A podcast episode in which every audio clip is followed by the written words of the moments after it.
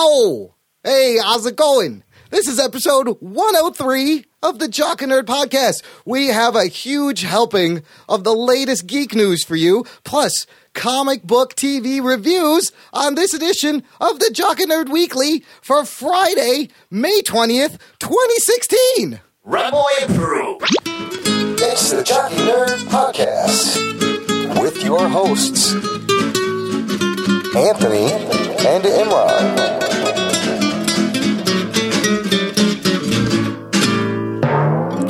Hi, old listener. Welcome to the show. My name is Imran. My name's Anthony, He's the jock.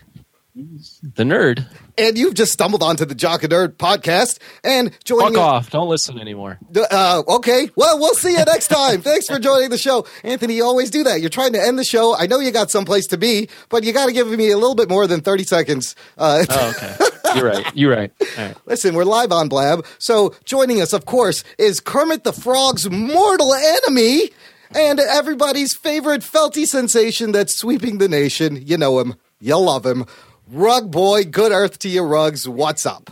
And get it to you. What's up, dudes? How's it going? Nice to see you. You're all darkly lit and looking dirty and scummy as usual. I hope you have settled your beef with uh, one Kermit the Frog.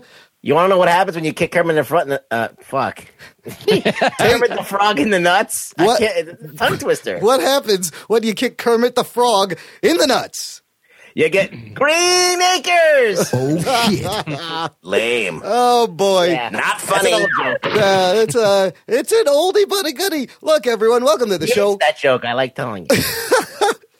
Anthony, uh, I got to thank the listener right away, right now, because uh, I feel like people have been spreading the word. I feel like we picked up a lot of new listeners, and I just want to take a second to welcome new people stumbling onto the show.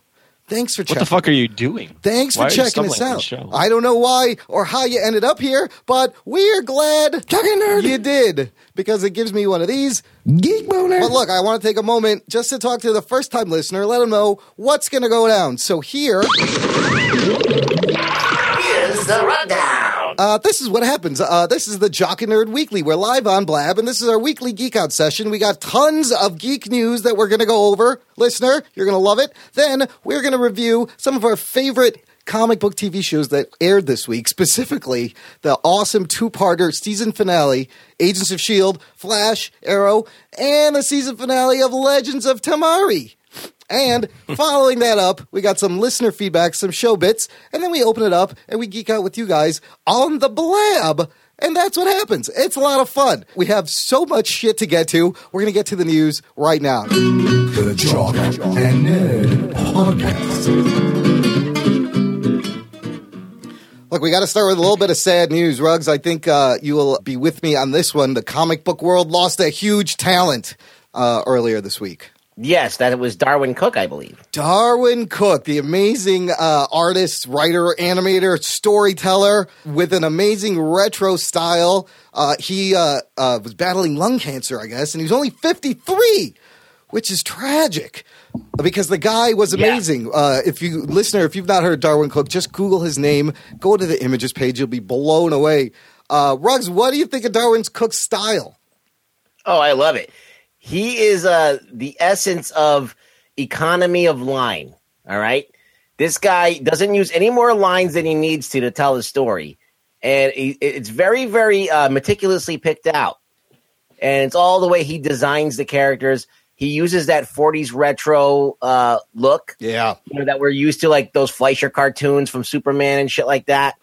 And the Batman, he, he actually worked on Batman the Animated Series. So he's Art Deco all the way. The man has done lots of stuff. I mean, it, you're right. It is a classic and timeless style at the same time, which is what I love about this retro style. Anthony, you familiar with Darwyn Cooke at all? I have seen. Uh, was it the New Frontier? Yes, the Yeah, new frontier. cover. So I am familiar with that cover specifically, and uh, yeah, it reminds me of a retro style. I'm not much of a art expert, so I'm going to leave it to you guys to judge his art. But Well, I, I just- I, I like mean, what I saw. I got Did to. you watch uh, Batman Beyond, Anthony? Uh, yes, I did.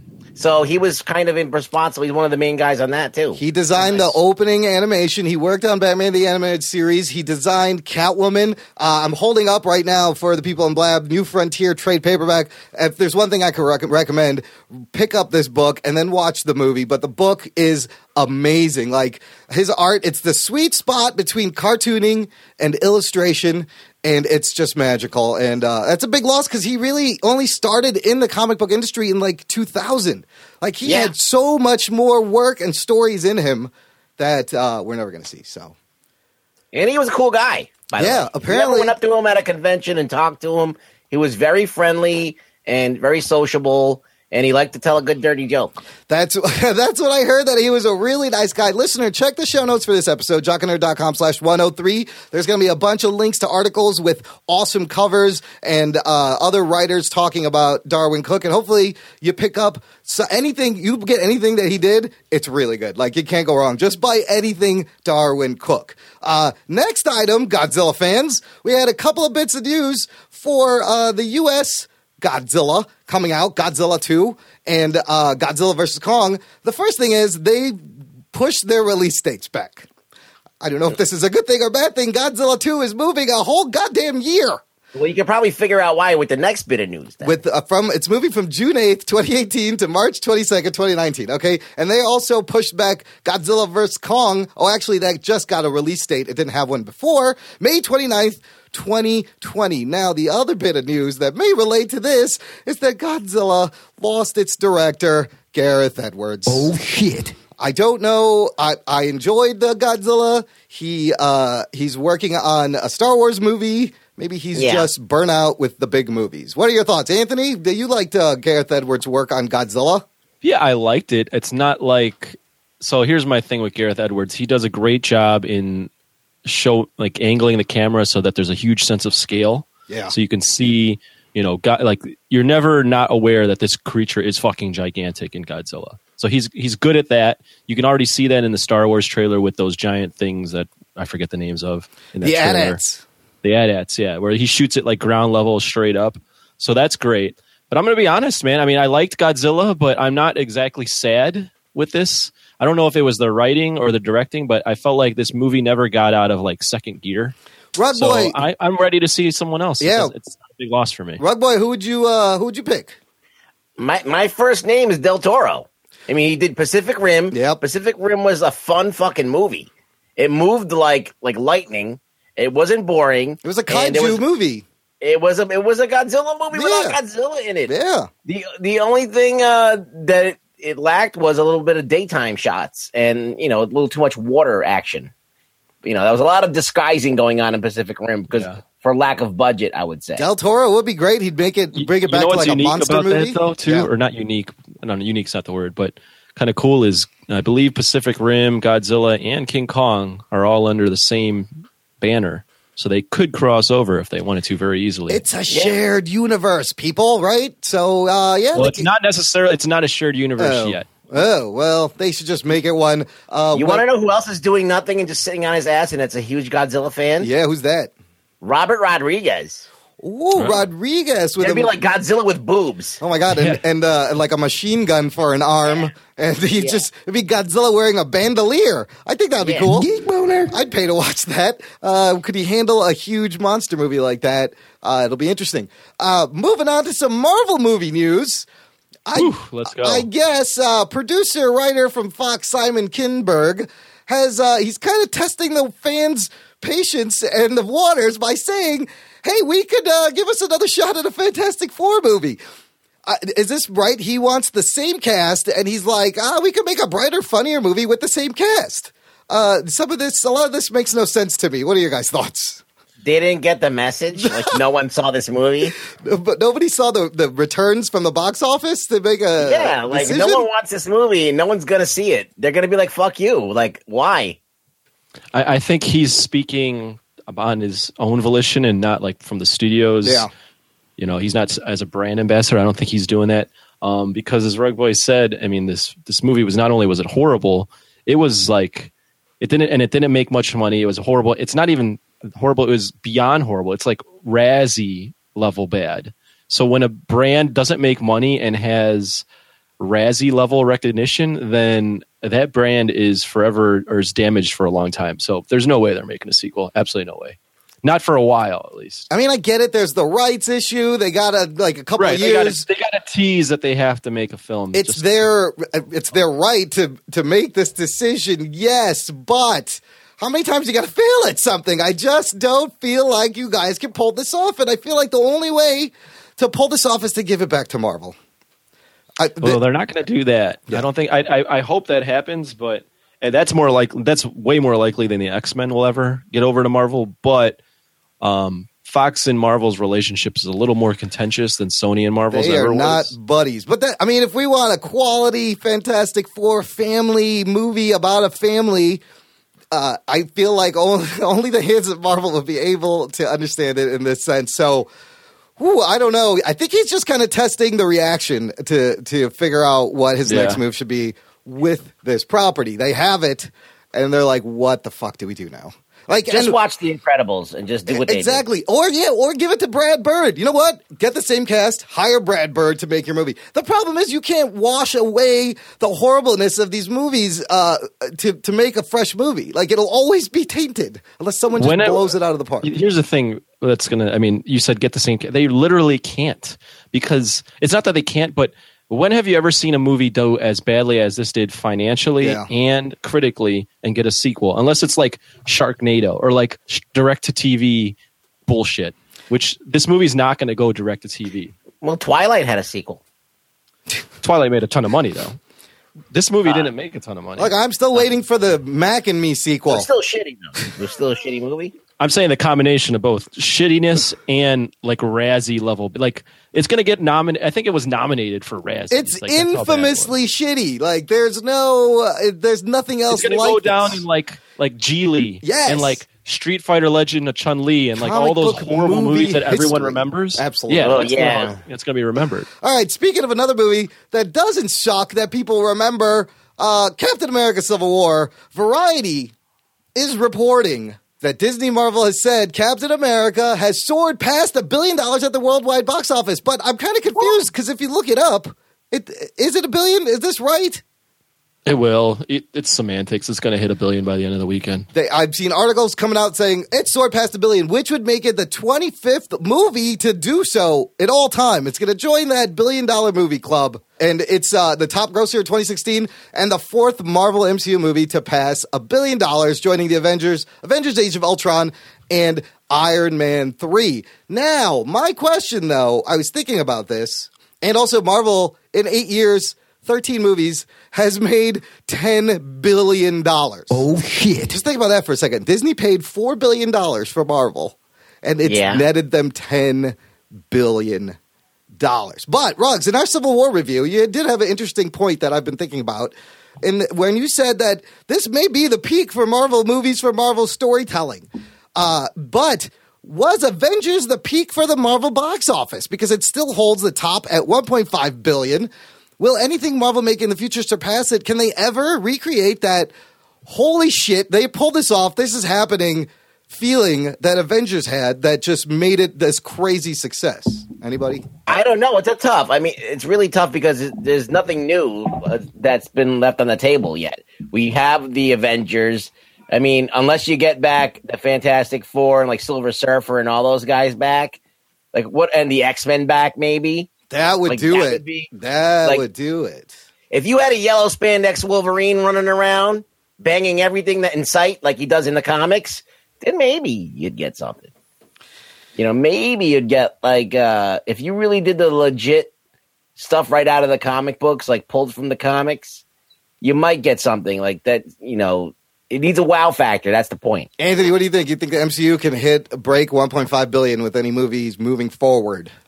Yeah, no, uh, no doubt. From my in my perspective, we brought up the debate if the Infinity War will be ever be better than the this movie, or if this any movies will be better. I think that's a different question than will it make more money.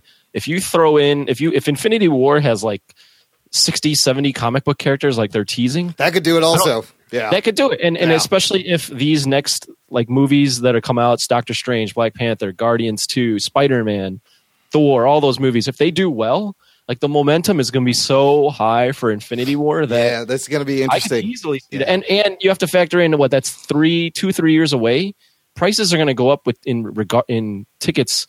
You know, inevitably in, in two years they'll go up. 3D will be more expensive. Everything will be more expensive. So I see it. It definitely could crack about 1.5. And man, what we've heard about those upcoming Phase Three movies, they it sounds amazing. Each one, even Thor, and we'll get to that in a second. In Captain America, we met the awesome Chadwick Boseman playing T'Challa as Black Panther. Unbelievable in the role as Black Panther. Moved like a cat, quiet and silent. Well, we got some casting news for the Black Panther solo movie. Uh, Michael B. Jordan joining the cast of Black Panther. Oh shit. As a villain, people. Anthony, isn't this weird? Do you see Michael B. Jordan as a bad guy? Is he going to be White Tiger? He could That's be White White, Wolf, Tiger. right? There's a white, White- tiger, yeah. There's a white. There's a bunch of uh, there's a bunch of weird bad guys in Black Panther universe. I, I had heard White Wolf, but I don't know if there's it's a White Wolf Tiger too. White I think, yeah. Okay. Do I think it's weird? I wish Michael B. Jordan, just for selfish reasons, because I saw Creed. I don't know if I've acknowledged this on the show, but I saw Creed, and Creed is fucking amazing. So I wanted him secretly to be a hero, just so we could see his face more often, because Marvel has this way of killing off their villains in one movie. But uh, I mean, I love the casting. I love. There's also I don't know if we mentioned this last week. Lupita Nyong'o. Lupita Nyong'o's got cast too. Yeah, I mean this. she's Is, rumored to be casted. There was also, I think it got debunked as of yesterday, but John Boyega oh, from Star Wars I- was rumored. To I was gonna. and I would love to see. John. Look, here's the thing. The big headline was, "Oh, Black Panther, eighty to ninety percent African cast." Well, no shit. That shouldn't be a headline if you know anything about Black Panther. It takes place in Africa. These are African characters. Of course, it's gonna be black, but the the cast is amazing. Well, don't say that. E- Gods of Egypt was predominantly white cast. Well, that's when you do it wrong. That's when you make a movie and you put a slice of Wonder Bread over the lens and you smear some mayonnaise and you throw some Parmesan cheese and then you film the movie. Right. That's what happens. Not so here because again, I love when a director has a guy that he brings with him in his journey and they both grow. This being Ryan Coogler and Michael B. Jordan from Fruitvale Station to Creed to this movie. The best thing I read was this article where Ryan Coogler said this is going to be his most personal movie yet. I mean, he's taking a Marvel superhero movie and he's like, I'm going to put all my whole self into this. And I love hearing it. For him to go, this is a very personal movie for me. I think the relationships, the characters are going to be top notch. Rugs, comment? Well, you know, you had a, a great black superhero in Blade, all right, and that that was a great movie. But I think this is even more close up because it takes place in Africa. You're going to have a predominantly black cast. You know, this is a big deal for for him. Probably, you know, it, it's a lot of responsibility to get this right. So, you know, you got to knock it out of the park. Plus, this is the first time that it's not a white dude as a main uh, person in the MCU. If you look, the, it's all white male leads. So, despite the fact that DC may beat them with the first female uh, led movie, first female team movie, the diversity that the MCU is now finally bringing eh, onto the big screen, but that they've had on the small screen already, is phenomenal, and we need to see more of that on the big screen. Anthony, comment? Oh, I was just going to say, I mean, with all this casting news with Black Panther, I'm almost sad that it got pushed back because of Spider Man. It's now coming out in 2018 instead of it was supposed to come out next year. Oh, Spider Man! It took July. July 2017 was the original date. No, no, Spider Man pushed back Thor, which pushed Oh. back Black oh, Panther. Oh, it had a yeah, it had a ripple but effect. I mean, yeah, it had a ripple effect. But I mean, the, with the casting news and with Yeah. the director, and we'll get to more casting news with other Marvel movies, but this movie it, it has so much hype behind it already that I. Ryan Coogler, I, I'm not surprised that Ryan Coogler would say he's putting his all into this because this is this is his shot at proving that he can be this summer movie blockbuster director along with awesome characters and award-winning actors and actresses. Can't wait. Okay, now time for some Geek boner. Spider Man news. That gives me a geek boner. Uh, Anthony, you sent over, uh, you sent it to Rugs too. This Yep. uh, possibly spoilery. I'm going to paste this link in the chat here. It'll be in the show notes. Possible homecoming plot details leak online from 4chan. Why don't you uh, explain what this 4chan is and how these things work? I wasn't all that familiar with 4chan before maybe a, a month ago. And I guess it's some forum or anonymous forum where people leak shit all the time. Um, And so porn. this could, and porn. The best And porn pop- you can find. 4chan. Check it out. But uh, but um, I mean, take it with a grain of salt. Um, I saw this come out and I immediately texted Imran and Rugboy about it, and I read the plot.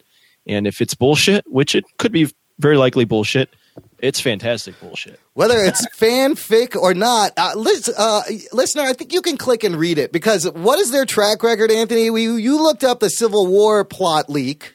Yeah, well, you had, pr- I think, a week ago or two weeks ago on the show, you had leaked from 4chan like the Marvel's up. All those plans. rumors, yeah. Right. But I looked up uh, Civil War and it came out April 2015, their leak. Yeah. And the movie was totally off from what we saw on screen. So take that for what it's worth. Also, though, 4chan is not one person, it's, you know, it can be anonymous in anyone. So take it for what it's worth. It wasn't right about Civil War. Wow. Jordan uh, the Pie says we had 4chan raid one of our blabs when we had Ruscio on there once. Ooh, they're like uh, they're like some crazy anonymous team. But look, check this thing out. It's actually Did you guys read it? I read it. Ruggs, did you read it? Yes, I and I took mine with a grain of paprika. Uh, instead. li- a little And, and uh, a dash of cumin. yeah. I, well, I want to know what Hello, Hero human. Rugboy thought about it. Paprikash. What'd you I- think, Ruggs? listen, uh, it's really funny because if you know that this is written by a fan. In my opinion, I don't think it's real because it's too good. It's too good. It makes too much sense. Yep, they would never And do this. There's no, there's no fingerprints of like some suit on this thing. So wait, rugs. Then this is the perfect time for me to play this. My spider shits are tingling. Exactly. so I have a feeling that it's it's it's a fan made thing. It's not real because it's too good. Like they should look at this and go, "Hey, this is probably a direction we should go in," because it didn't seem clunky. No. Absolutely. It incorporated the MCU into Spider Man's mythology really well. It's got the vulture in there, but I also I don't think this is uh, anywhere close to what it's going to be. Why? Because a whole bunch of casting and news and and costume rumors have just broken. I have one article here that says Marvel's considering adding Kingpin to Spider-Man Homecoming which could possibly be the first TV to MCU big screen crossover, right? We've never had that before. That would be awesome. And it would make perfect sense. D'Onofrio is a television and film level actor. He would easily make the transition. But bigger than that, I got another scoop about the villains and uh, some of the tech we may see. They're saying that the Vulture is still rumored to be the primary villain, but he's not going to be the only bad guy. Michael Keaton rumored to play the Vulture a month ago. Went out of negotiation. They're saying it's still going to be the Vulture, and they're going to add the Tinkerer, who's going to help him with some of the tech. And then what's really clever uh, is that the Tinkerer will help him build the suit with recovered Chitauri tech from the Battle of New York from the first Avengers movie. Geek boner makes, Makes sense. perfect sense. And the tinkler is the dog that pees on. The Tinkler. Oh, I hate the Tinkler. He's just got to follow him around with a fucking wash rag. And speaking of suits, we've seen Spider Man's new suit in Civil War. And uh, supposedly, allegedly, there's going to be upgrades for Homecoming. Tony Stark is in the movie, and we saw that he gave him the a little a new web shooter with a spider signal. So we're gonna get that. We're gonna get old school Spider-Man toys, and we might get the Spider-Man underwebbing in the armpits so he can kind of glide around, which is so old school from like Spider-Man One, from the original uh, Steve Ditko Stan Lee design. What do you think about that, Ross? Spider spider pits. You're gonna have- assemble. I don't know what that means. I always uh those things always I love drawing them when I would draw Spider-Man, but people would always ask, they'd be like, it confused many people. They're like, why does he have those webs under his arm? Uh, Anthony, you know what I'm talking about? These underarm webs? I, I know exactly what you're talking about. That though is so old Yeah. that like that's that's just playing up to like the old school fans. None. I'll speak for every fucking millennial when I say that look is not something we register with Spider-Man anymore at all. It's Like, so all. old, it's going to be new again. So it could really work, and it can add an element of, you know, kind of when uh, Batman in uh, the Nolan movies, his cape kind of helped him glide. It could add a little bit of gliding motion. I just think visually, I always thought it looked cool. It didn't make any sense, but it looked cool. See, see, I think it They should makes call it sense. spider pits though. Spider See, I, Pits! I actually think it makes sense Oh. in terms of like a gliding aspect. I think it actually just doesn't look cool at all. That's why they took it out and they've kept it streamlined forever. yeah, yeah. They've never occasionally. So the opposite, the opposite of what you just said, Imran. I think it is practical. I How think- far how far down do you think the pits go, by the way? Imran? Oh, you mean in the in the actual Like practical elbow thing? elbow to butt? Like Oh no, no! It's got to go like just before the elbow to like the side of your torso, like to your ribs or something. I don't know. oh, okay. Like I, yeah, that's that's not gonna do shit. No, I know because, but it can't be like a giant squirrel suit parachute thing. That would be ridiculous. It's got to be subtle. No, it'll be Stark Tech. It'll be like you won't even see it, and it'll just pop out, and it'll be like a homage to the Spider Pit. Uh, I like that. It'll just disappear when it's not there, just like Yeah. uh, Hawk Girl's wings on Legends of Tomorrow. It'll be some snarky Stark Tech. Uh, final awesome news about Spider-Man: Homecoming. Turns out, uh, one Michael Keaton, he's back in negotiations to play the Vulture. Oh, shit. Uh, I think he uh, took a look at all the money Marvel's making, and he was like, "Oh wait, what the fuck am I doing? This is uh, this is a no-brainer." Plus, Anthony, you mentioned I think uh, RDJ's negotiations are finally done, so the monies are now more available to to split up. Well, no, no, no, that's not what it was. It was he, RDJ jumped onto this, and Ah. it was they didn't think they could afford both RDJ and Michael Keaton on this film, but I guess they've found some money in their pocket and uh, decided they'll pay Michael Keaton as well. Oh yeah, which is uh, I think that's great. Bring him in. I mean, just uh, from Batman to Birdman to Vulture Man, great addition to the MCU. What do you think, Ruggs? You still you you excited to see Keaton? He should say I'm Batman at some point. He should always say I'm Batman, no matter Yeah, what he he's should doing. just. Who are you? And then you should just pause, and then you think he's gonna say I'm Batman, and he doesn't say anything. But you should just have that one pause there. Well, he should like what, or you could do like something where he gets his wings and he's figuring out his name and he's like, "I'm Bat." Nah, that doesn't work. Yeah, Birdman, It writes Batman. Oh my Yeah, god! Oh, I'm, they Ba- get, I'm Batman. No, I'm, he's like, I'm Birdman. I'm Bat. No, no, no. I'm ba- no. Bullshit. that would be really. That would be great. That would be a great But little in, Easter in, in, in line with Yeah. kind of that fun Spider-Man tone, right? Absolutely. All right, more casting news that just broke today confirmed new members of Thor Ragnarok and cast. We know who they are and who they're going to be. So, uh, it starts out confirming what we had talked about. Cate Blanchett will play the primary villain, Hela, the Asgardian goddess of death. And there's like new concept art featuring her.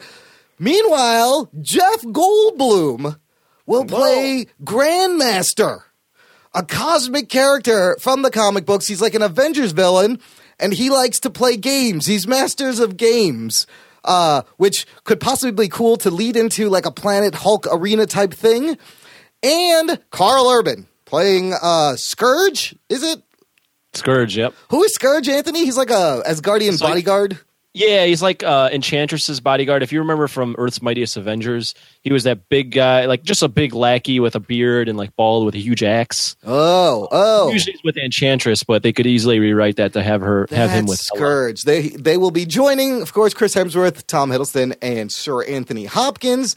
And uh man, I uh I can't believe Jeff Goldblum is going to be in a Thor movie. What do you got, Brooks? What do you think of this? I can't wait to hear his Jeff Goldblumness. I wish I could do a You're good like- Jeff Goldblum. I was trying to practice all day. It's really hard. It's just like Snart, but like Yeah. less snarty. like it's more like kind of like yeah. Plus, but I think like it would totally fit this role. Uh, by the way, these names are a little bit like DC comic book type names, like Grandmaster. Really, that's uh, I don't like that name. But I could see him being kind of like a mischievous, kind of like Loki. Uh, you know, setting up games and playing, manipulating people, and uh, it'll be fun. So, man, now that movie, this might be like the best Thor movie yet. Also, it came out. Natalie Portman not in the movie, and the reason is 80 to 90 percent of this movie will occur in space. and It'll occur in eight of the other nine uh, realms, so barely any Earth stuff. This is going to be a crazy like space cosmic buddy buddy film. Uh, I can't wait. Taika Waititi, bring it. Geek boner. hopefully this is the Thor movie that breaks the mold because in all honesty the first two Thor movies were okay, not great. So hopefully this is the one that's actually pretty good. They have a talented director. They have a, a pretty awesome cast, although they've had awesome casts in the past. But you know, we'll see. What I like about what Marvel's doing, this is just an overall thought on these casting announcements, is they're getting like all the big names to do these films, even if they're just like cameos, and they're getting really talented up and coming directors. Like I really like the direction this is all going in. And I have to point out too, Marvel has basically locked down the entire cast of Creed to be in Marvel movies. That's awesome. Where is everybody? Why don't you, so uh, you, break you it out? Tessa Thompson, who is in Creed, the, the love interest, who's playing Valkyrie in Thor Ragnarok. Yep. You got Michael B. Jordan, who's now in Black Panther as a Yep. villain. Ryan Coogler Yep. is in Black Panther. He's the director.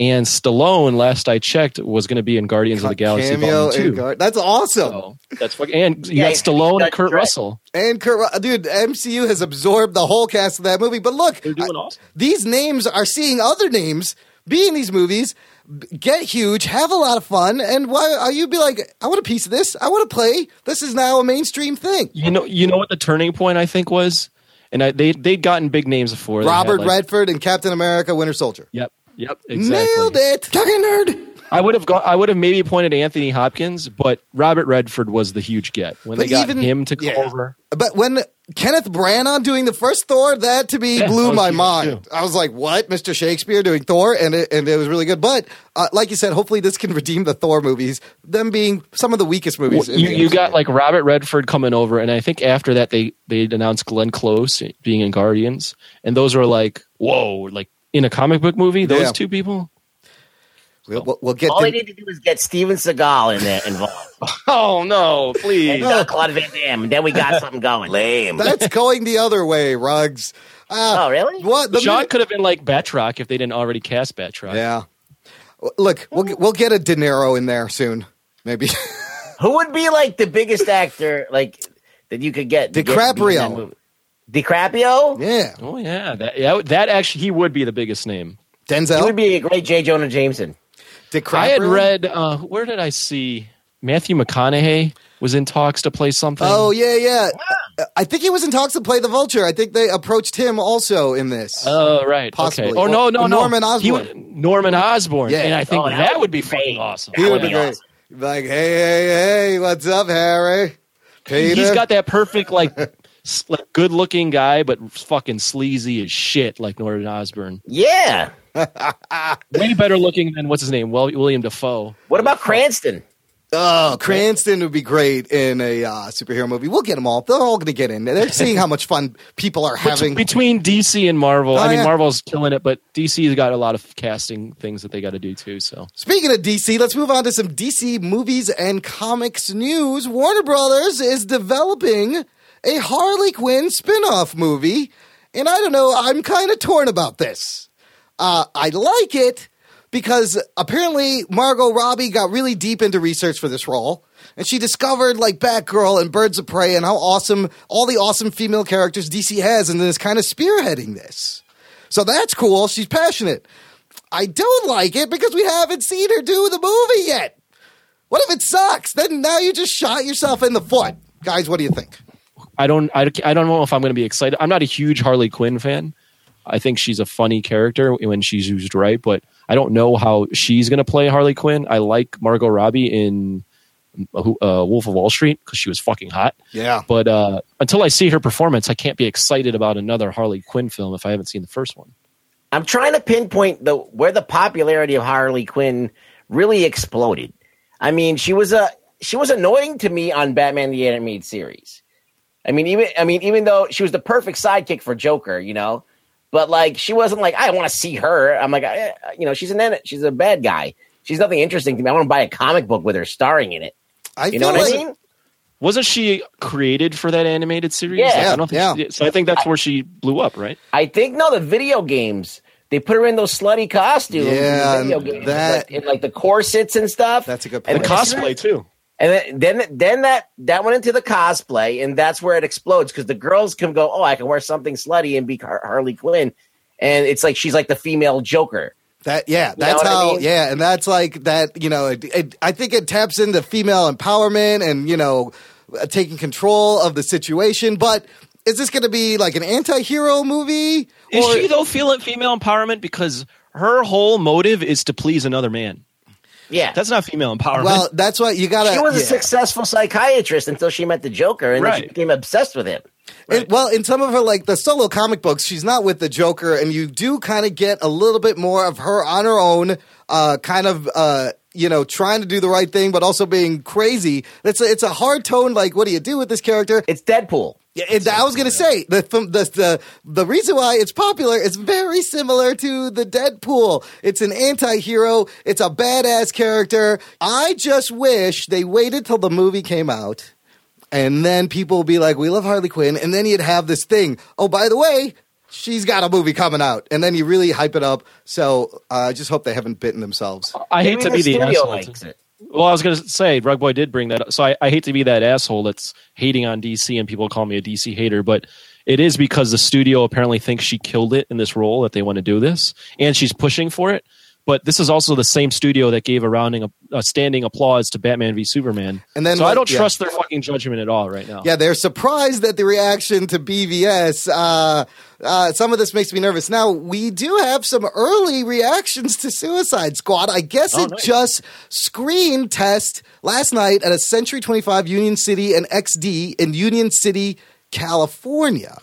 and, and okay. I don't know if it was completely finished.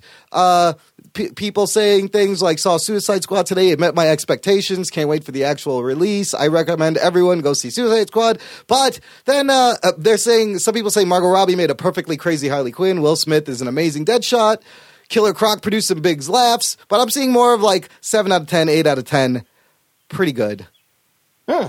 It's interesting. Well, that sounds better than Batman versus Superman. Yeah, already. and it's weird that they uh, had this kind of test screening. Speaking of more of uh, the shakeup uh, that Batman versus Superman has caused over at DC Warner Brothers, I think we, us guys, were finally getting our wish in the structure of the how they handle these movie properties. Uh, running the show for the DC side of things at Warner Brothers will be current executive VP Jon Berg and Geoff Johns, DC's uh, CCO, who launched uh, New 52 and all that. Now, nowhere in any of this do I see Zack Snyder's name, which is why I give that two thumbs up so far. whoa, I like that's a it. step in the right direction. I think so too. I mean, Geoff Johns has uh, come out and said, which is pretty ridiculously saying this now. He's like, yeah, we're going to. Uh, he's like, we're going to put more hope and optimism into these movies. Oh no, shit! You think this? I now? think he actually said it in reference to the comics because he's in charge of Rebirth. And then people were like, well, he's inevi- inevitably saying this because he probably means the movies as well. Well, I think the whole future of uh, probably overall the DC brand. Yeah. I don't- It, I don't think you could just sprinkle some hope on it and make it better. You know, mean- like it's not the hope that's the problem. It's the fact that, that nothing that they write makes any fucking sense, and their stories are convoluted and, and dumb. Wait, you can't apply like a hope filter or plug Yeah, in you in can't post. just be like, "Yay!" You can't be like, "Ah, let's let's fight crime," and Listen. then everybody will love it. You know, Crank up what, the what, optimism. what'll happen is Superman will come out of the grave just immediately smiling from ear to ear. And you'll know, be like, oh, he's hopeful again. We're cool. he's like, "I need a bubble bath." Look, Geoff Johns at least gets the characters. He is like the Kevin Feige we need over at Warner Brothers. And like you said, Anthony, DC's Rebirth, it's starting next week.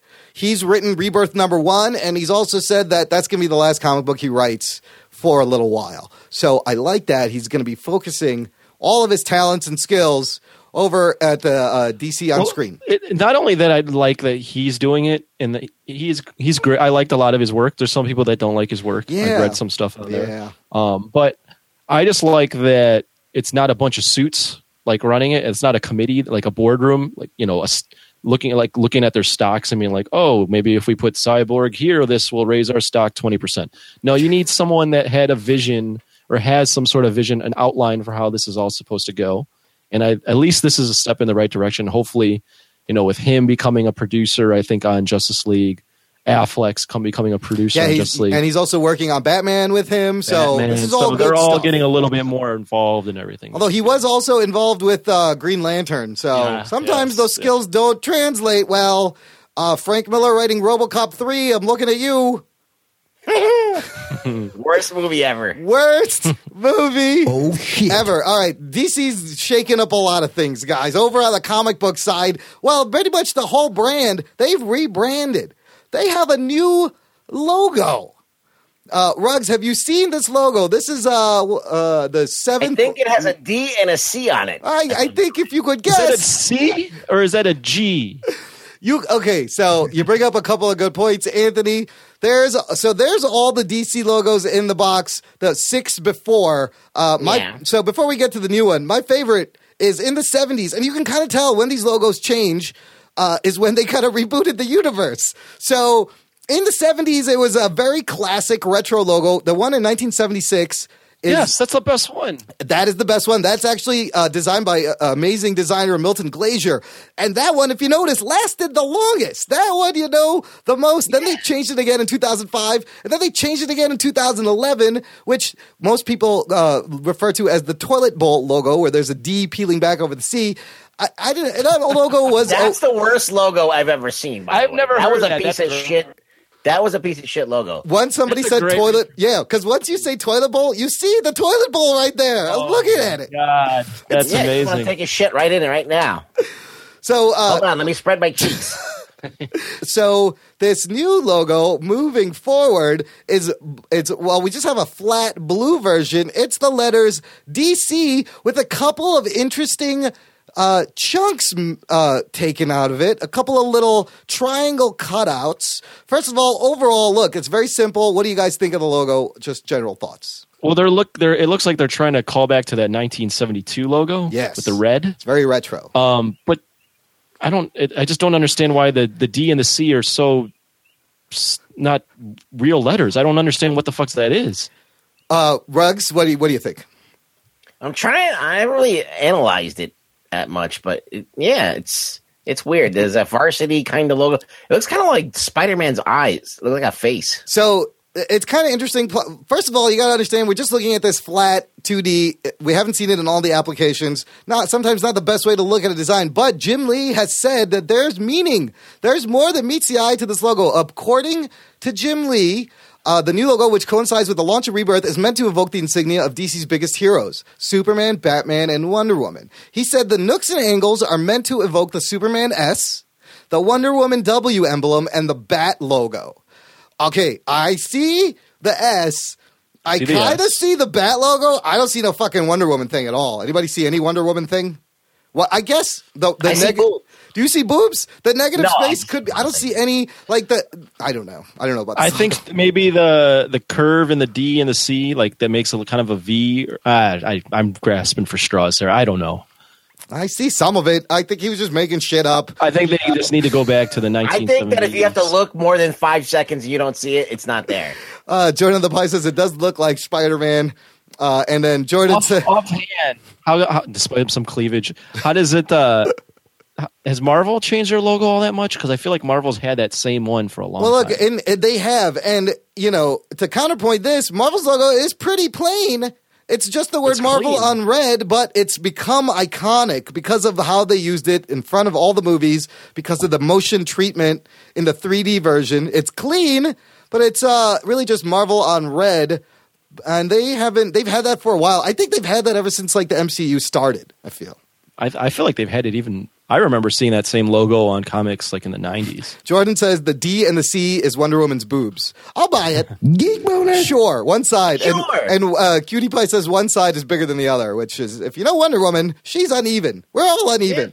Well, Uh, what's crazy, not crazy, but what's kind of weird about this logo is they're going for that clean look, but then they made the D and the C super detailed, and like a D and a C or some of the like simplest letters in our alphabet. Yeah, Like, but- there's nothing. I've seen they're really hard letters to design together in a logo True. because of the fact that it's a D and a C. They're big, bold, round letters. You can't really squeeze one into the other or do anything. It's very tricky, which is why I love the classic 70s just DC, circle, some stars. Loved it. Do they still call it DC Comics? Because if they do, isn't that redundant? Uh, No, yeah, that would be Detective it's- Comics it's comics, Comics wouldn't comic, it? right. And I always like, do you, you think people just know when you go DC? Well, are you talking about Washington DC? You're talking about fucking uh, DC Comics. You have to, but then it's redundant. It's just like chai tea, people. Uh, if you don't know, the word chai in Urdu, which is what I speak, Pakistani, means tea. So chai tea is TT. You give me chai? You give me chai, you bastard. Pablo, honey, you wipe your ass. Uh, all right. I- so this whole rebirth thing's kicking off May 25th. Uh, pick up, I'm going to pick up the first one and read it and see. Maybe we'll talk about what the hell's going on. But moving on to DC TV news, uh, we had last week we talked about uh, Supergirl moving to Vancouver, joining the CW, uh, and joining the Arrow Flarrow Legends verse. One big happy universe. They've already planned like a mega crossover. How awesome would that be, dude? Monday through Thursday, Four days in a row, you have a chapter of an awesome superhero team crossover with Legends and Arrow and Flash. This gives me Geek boner. uh, for this. What do you guys think? I hear birds. Exactly. Speaking of birds, uh, Calista Flockhart, she may not be going with the show because of the Oh, fact. really? Yeah, because she lives in L.A. They shot in L.A. Oh. When it came up that I may move to Vancouver, she's like, "Ah, I don't know if I'm gonna go. Good. That's actually good. But she was, uh, she was great. She was like one of the best actors on the show. Absolutely. But I think that her working for Cat Grant in that office, in that weird mystery office that she yeah, gets. yeah. Maybe they can just kill that whole thing and change it and make her something else. Yeah. She's gonna be like, Um, "Hey, look, she gave me an office and no windows. I think it's a dis," and then she'll leave. She put me in a closet. Yeah, Hopefully, unlike last season, the villain is worth them crossing over because, as we saw in Legends of Tomorrow, Vandal Savage was just a fucking piece of shit villain. A little bit, and uh, we got a very satisfying conclusion to that, though. Let me tell you what. And we will get to that after this one last bit of Marvel TV news. This bit I love. It's basically Daisy, Chloe Bennet, fucking calling out the whole MCU movie. TV situation. Uh, and pretty much saying what we've been saying, what the viewers have been saying. When Bennet had this to say, when asked if Hive was such a big threat, why wouldn't the Avengers get involved? Right? Good question. She goes, I don't know. People who make people who make movies for Marvel, why don't you acknowledge what happens on our show? Why don't you guys go ask them that? Because they don't seem to care. Uh, it was also mentioned to Bennet that Shield doesn't cross over in the MCU, but would she want to? She said, I would love that. The Marvel Cinematic Universe loves to pretend that everything is connected, but they don't acknowledge our show at all. So I would love to do that, but they don't seem too keen on that idea. Oh shit. Holy shit, I love that she's just calling out uh, her own company that she works for. It's great. Well, you know, we've heard this, but just in different wording from other executives. I love that. It fr- it. I love that it frustrates the cast. Like it's gotten to that level where they're like, God damn it, because I'm sure they want they want in on these. I mean, if you're movies. on a show, would you would you really like want it to be tied to something else? Don't you want it to be its own thing? Like, why is it so much I- a thing? I think it's got to. It's like the shit or shit or get off the plot sort of thing. Where if you're gonna say it's all connected, you you better fucking connect it more than just the way they've done it now, or you go the other way and not connect it at all. And I think they're stuck in like this limbo of yeah, we're connected, but we're trying to do our own thing. You can't Um, say it- exactly. You can't. Yeah, so it just it just looks bad either way right now. You lose the hashtag it's all connected if you're going to pull the shit. But what I really loved about this article, it goes on to say that maybe she should really be blaming Ike Perlmutter, the uh, former head of uh, the thing. Well, if he's as big an asshole as everyone reports he is, then Yeah. he's probably really not happy with these comments, and she probably uh, did not do good make or uh, make a smart decision in terms of her career on TV with Marvel. Yeah, we'll see what happens with their character next season. But check this out. This is what Perlmutter is said to have been responsible for. No female Marvel movies. No female Iron Man 3 villain. Apparently, Aldrich Killian was supposed to be a woman. And Perlmutter's like, no, they're not going to sell toys like that. We're not doing it. Cancellation of X Men and Fantastic Four comics due to feud with Fox Studios. Cancellation of X Men and Fantastic Four merchandise over feud with Fox Studios. He's the reason why Joss Whedon left Marvel following Avengers 2. Reason for Avengers 2 not doing as well as hoped. Reason why no Iron Man 4. Uh, and uh, a bunch of other things. Perlmutter forced an Inhumans movie. This guy, He's a pearl motherfucker. he's a that Pearl motherfucker. gonna Yeah, put a well, Hopefully, they, they can get him out of the TV side then if he's this big an asshole. Yes, get him out of He's still involved in TV though. He actually runs the Mar like all of Marvel. He, he's of Marvel's he does the CEO, and too. then Jeph Loeb is like the TV head of the TV side, but he Well, has to but he oversees. Yeah. Yeah. he oversees the TV as well. he's got to No. answer to him. Uh, he's. Did you say he's the reason that they've like phased out Fantastic Four Yeah. and X Men in the yep, comics? Yeah. over. I mean, he he's probably one of the big reasons for this feud with Fox that they're not going to get along. So until then, no X Men in the MCU, and maybe some Inhumans. All right, gang, that's the news. We got some awesome TV shows to discuss. Let's move ahead. The Jock and Nerd Podcast.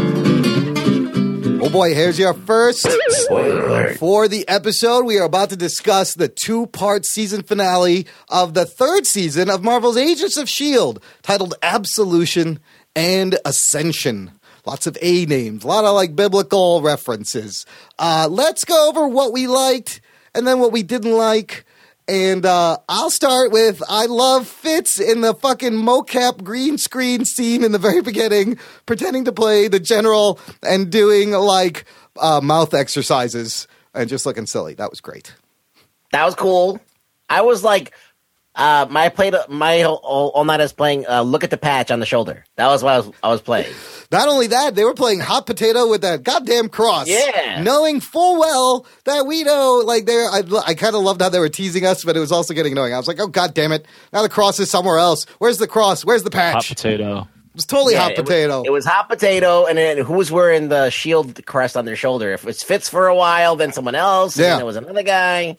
I love the opening, like, tight spy mission scene right in the beginning where they kind of re- resolved the, uh, the warhead thing.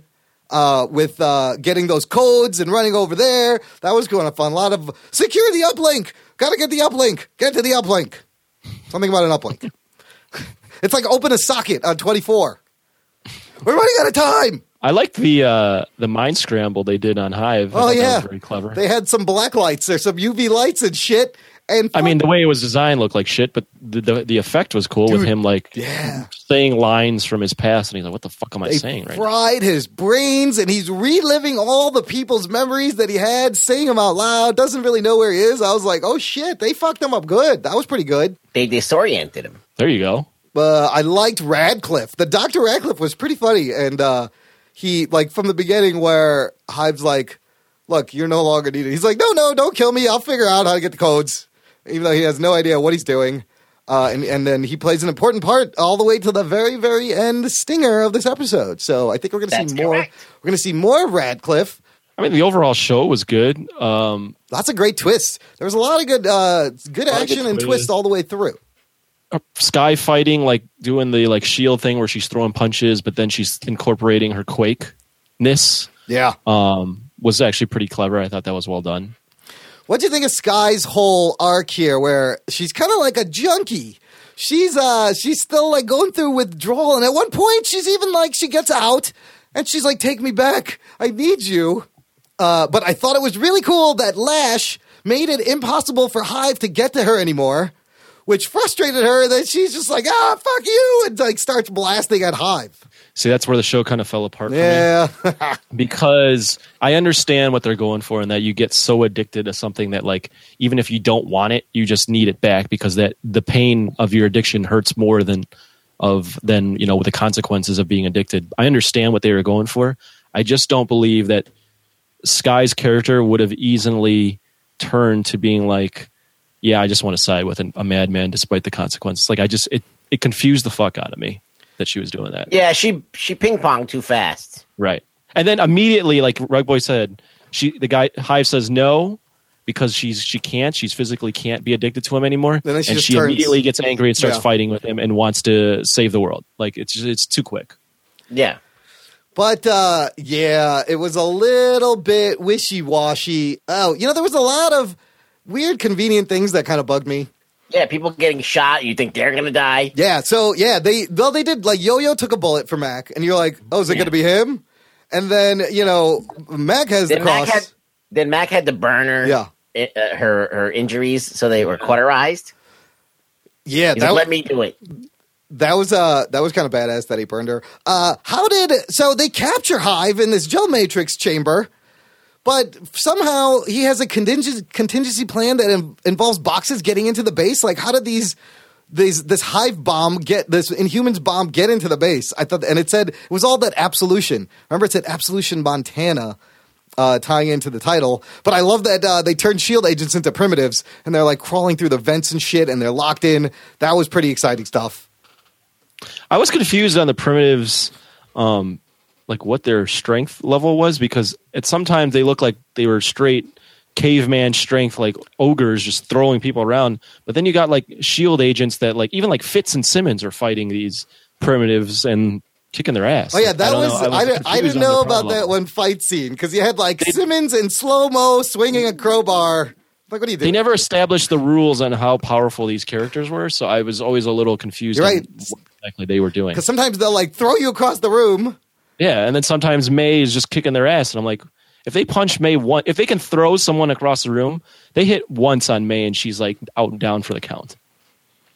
Yeah, I thought it was. Uh, I thought it was neat the way uh, Simmons figured out how to blind them though by turning up the heat. Uh, because he was standing right there, and I was like, "What? Wait, why don't you see him?" And she's right by the furnace. So that that was some cool stuff. Hive gets the warhead, and he takes off in the Zephyr. I know I'm skipping a bunch of stuff. Uh, that's fine. Skip it. It's two hours show. It was a long show.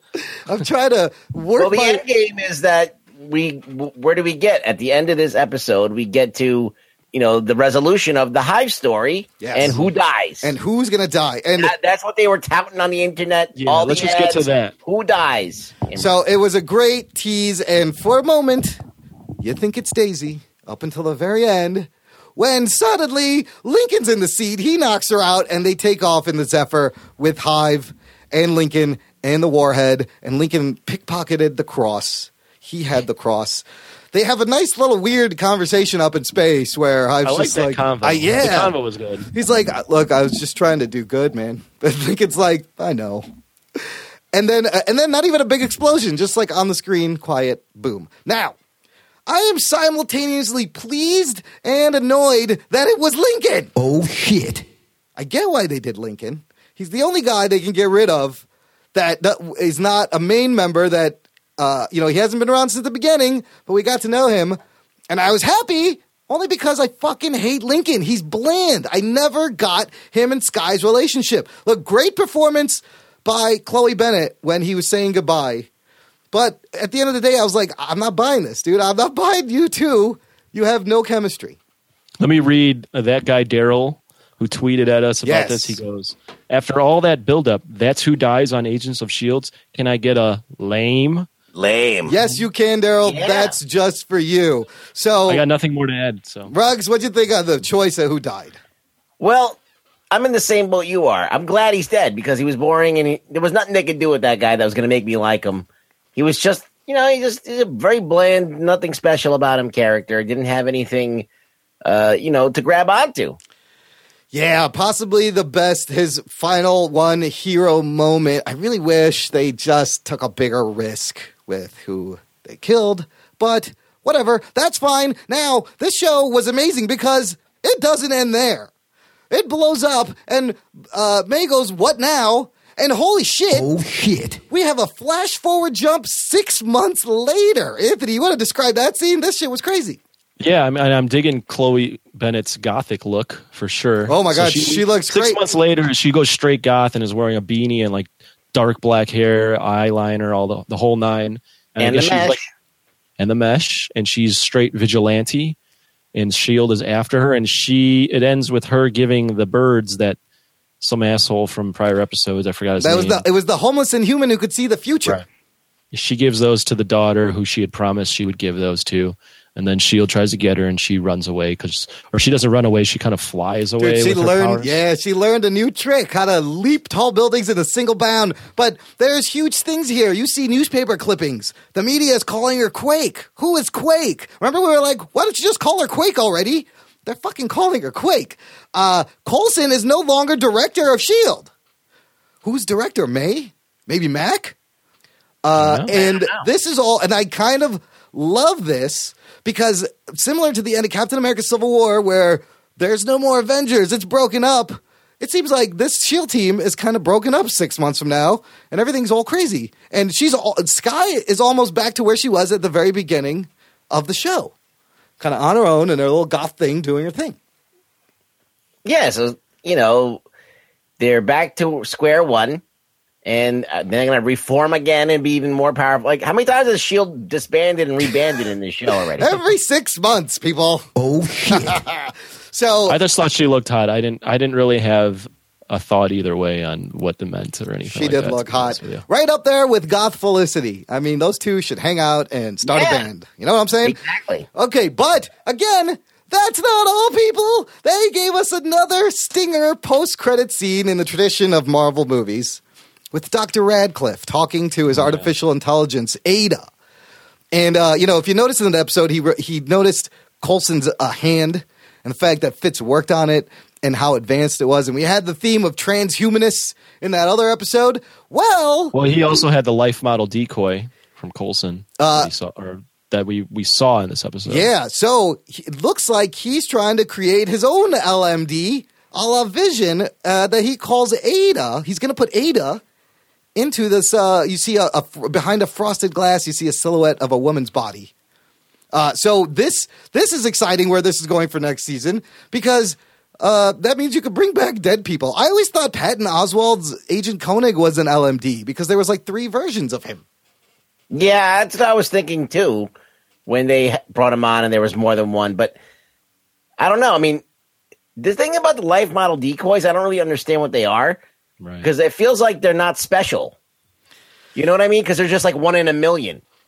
You know, I I was thinking it should be more unique, like you know, something that's a little bit more like the vision is a unique thing. You know, yeah, it's that's like true. there's only one vision. There's not like uh, LMD is like an automaton. It doesn't seem like it should be special at all. However, they do have the device that uh, uh, Coulson went to Tahiti in, the little memory thing, where they could possibly put people's memories from there, put it into an LMD, and, you know, it brings up questions like if a character comes back as an LMD, do they know they're an LMD? Like, you know, who- Whose memories would they use? I don't know. You you could uh, you, they might have Whose we- memories? Memories. Hey, memories. Memories, That, there's some great LMD memories. was Freudian. You milk these memories. Uh, I don't know anybody who's dead that they want back. Uh, Ada, though, all this is kind of from the comic books. Ada stands for Artificial Intelligence Data Analyzer. It was a computer-based AI that enjoyed a harmlessly flirtatious relationship with her creator, so very similar to what they're doing. Uh, and also, it was part of Squadron Supreme. So I don't know if that's an Easter egg for any kind of Squadron Supreme stuff. Uh, next season, also, the show moves to a different time slot, an hour later. That's the that's a death knell right there. It that's why Daisy's like, fuck you. this this could be an issue because they're going to front load it with like comedies. So it'll probably be like four comedies, and then this finishes the nine o'clock slot. I don't know if this The is writing survive. is on the wall. Mark my words. Next season is the last season of Agents of Yikes! Shield. Really? Oh, you call it? It's going to end at season four. Well, Not like if they move it to that spot, it's got Yep. maybe one if they're lucky two seasons. no, we know it's coming back next season. Uh, speaking of which, fellas, big question: season finale. Are you going to watch next season? Anthony, you go. I will watch only because I'm some sort of Marvel asshole that thinks I need to. I'm still believing that it's all connected, even though I'm the one guy trumpeting that it's not connected at all. That's how they That's get you, I- man. That's how Yeah, they get you. It's like my completist mindset where I have to watch it just in case something were to happen that means something in a movie. But other than that, I mean, this season overall it was eh, not that great to my in my opinion. There was a few memorable moments, some memorable characters, but overall eh, it was bleh. Rugs, you going to watch next season? You know what? This is how I feel after I watch Shield. I never remember what happens. Yep. Because it's not it doesn't it, it doesn't brand itself into my mind, you know? It's just forgettable a lot of it. You need de- Yes. you need denser cotton up there behind your eyes. Maybe that's the I don't problem. know. It just, it just starts to bl- it just starts to like these seasons just meld into one another. Yeah, I And there's agree. nothing that sets it apart, really. You know, because the bad guy is the same guy that's been on the show since the beginning. You know, the the same guy actor. There's nothing that really sets it apart. Which, in a sense, is is rewarding if you watch the whole time. But you're right. Let's see. I I'm gonna. It's fatigue. It's fatigued, and this time, is setting in. you know, this time jump at the end. This is the way you set the end the season for. That got me excited to come back. But Anthony, really, I'm with you. The Marvel has conditioned everyone to watch everything just in case one little throwaway thing connects to some other fucking thing, and you get a little, Geek boner. and uh, that's your fan service. Can I, can I mention real quick about that nine o'clock setting? I had read that they want to go a little dark and grittier Oh, next season, and that they they would that would allow them to do that. But again, nine p.m. is not an ideal slot, and the lead-ins to the show are like comedy hour, Mm-hmm. like one and 2 It is not. They are not expecting this show to do amazing ratings if they're pushing it back another hour. I mean, I like I liked what you just said. I didn't think about that. That they could get a little more adult. I know That's what they've said. They, there's that a they could get a sliding little more dark scale. with. So, How the fuck is Once Upon a Time still still chugging along? dude, people Agents of Shield is like struggling. people fucking love I that shit, it. dude. People love that fucking Once Upon a Time. Oh, it's Elsa. She's a real person. Fuck Ah, that I don't. shit. It's what the fuck? Garbage. it's shitty. Jordan says it best in the chat because Disney. Oh shit. That's pretty much it, dude. Disney But who's watching that? Like, Fucking- who the watching that? Families who s- families who sit around and they got nothing better to watch and they're like drinking the Disney Kool Aid. I don't. I you're. I'm with you on that one. Also, one last thing I want to mention before we move on to the next show. Uh, the fact that Marvel's Most Wanted didn't get picked up. Did they have to kill off Bobby and Lance? Well, could they bring them back now? Was this? I would hope what- so, right? Were they going to do this anyways? This is fu- like I kind of feel like they were like, oh shit, why'd we kill them off? Then it didn't get picked up. They wrote them such a fantastic ending that Yeah. like to to bring them back might cheapen that. But yeah, I mean, they were clearly banking on America, uh, America's Most Wanted, whatever the fuck it's going to be called. That is a great Ice Cube album. Okay, moving on. After these messages, Hey, Imran. Hey, Rugboy. Wouldn't it be great since we're putting out all this content that our listeners could support us? And maybe we had some kind of like website or a way for them to do that? Rugs, that's a great idea. Give me one second. I'll be right back. Jock and Nerd. Okay, it's all set up, listener. Just visit jockandnerd.com slash Patreon. Wowie zowie! Patreon is our virtual tip jar where you can donate any amount of money either per month or a nice large sum all at once. And on that Patreon, you get bonus content, as Imran mentioned. But if we hit certain plateaus every month, we improve our production quality. We get better equipment. We get on more platforms. It only helps us. So please get on onto patreon.com slash jockandnerd or jockandnerd.com slash Patreon and support the show. Jocktastic! I hear change jingling in your pocket. Don't fucking fuck me over, guys. Do it!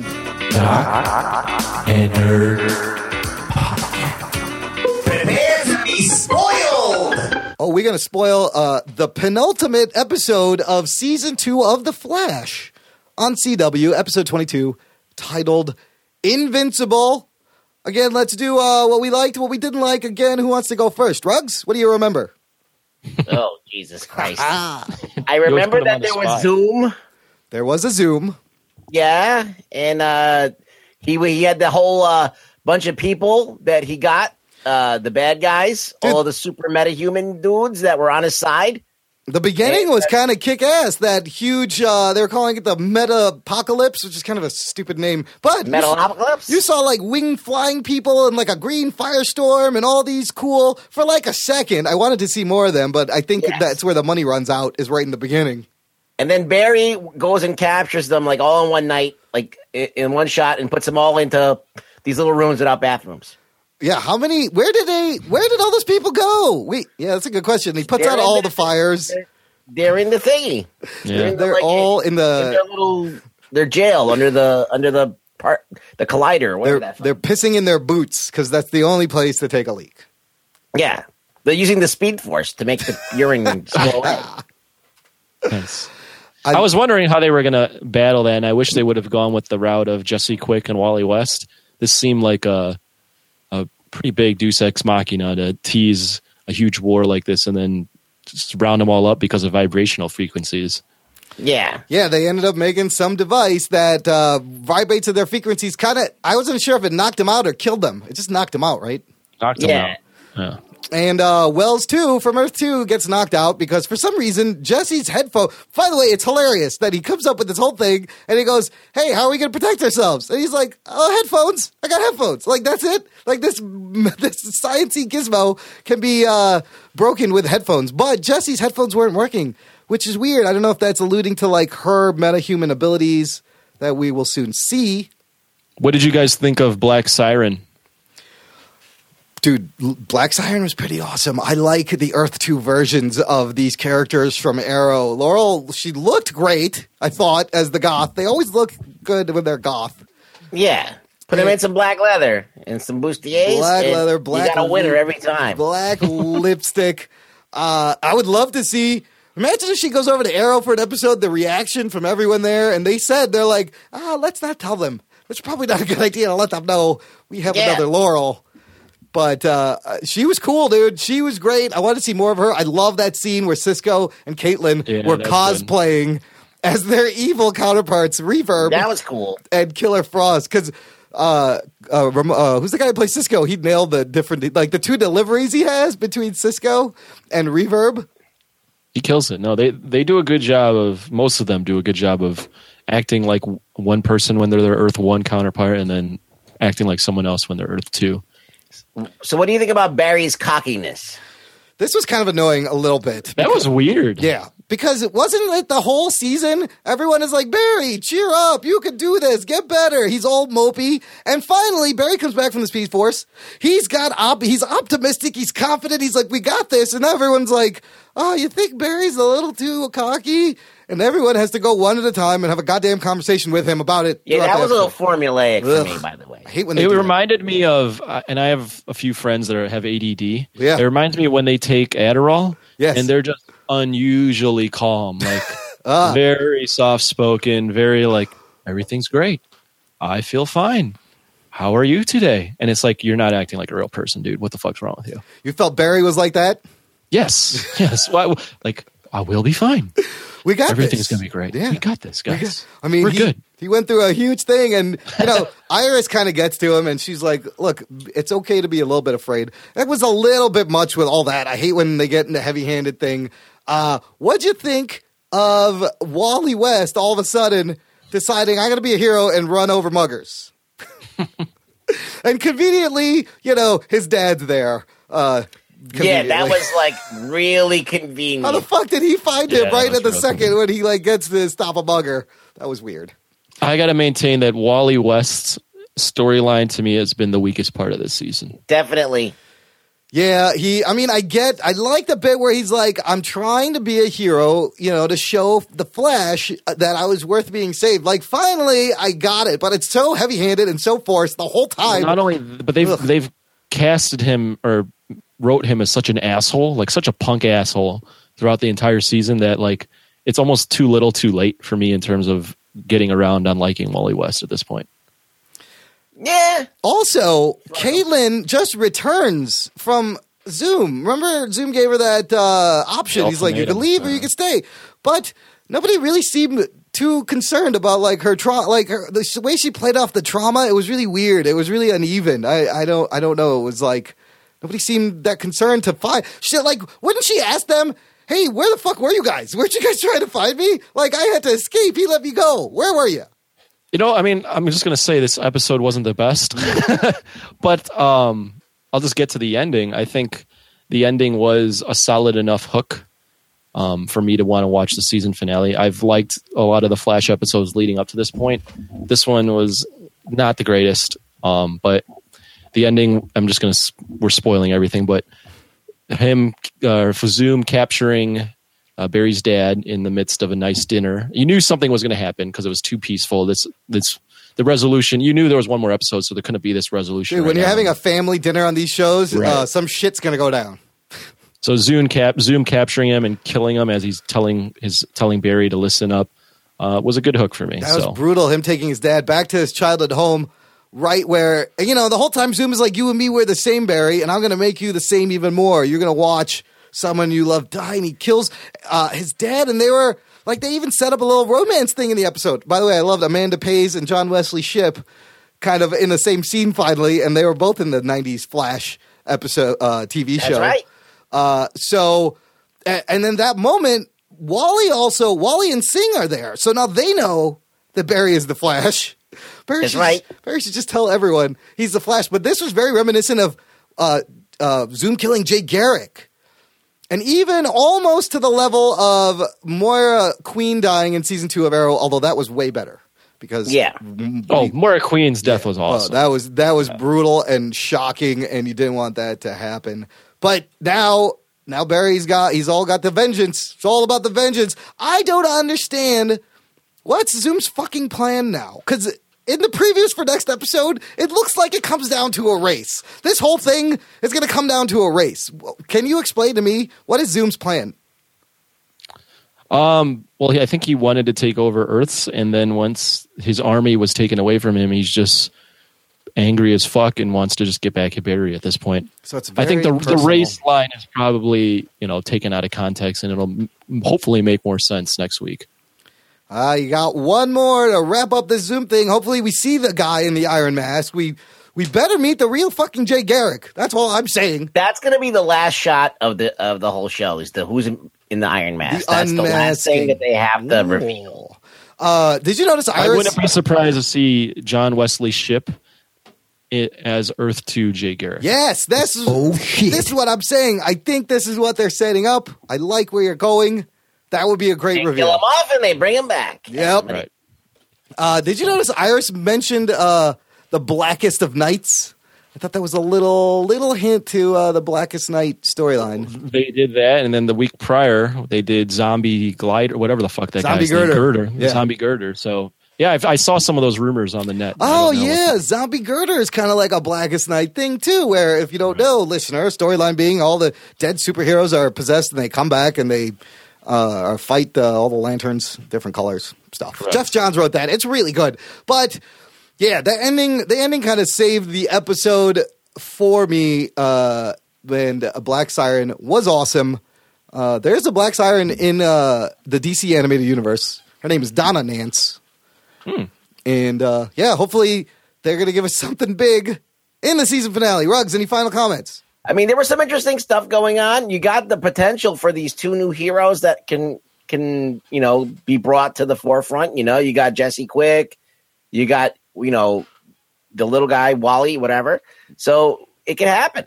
It, we can have a cool Flash team, but like I don't know if it's going to dilute the fact that how special Barry is. You know, it's something you got to watch out for. Yeah, Because they're like dangling it around in front of you, but like when you actually get it, you might not like it. Be careful what you ask for. Good advice from the Rugboy. Let's move on.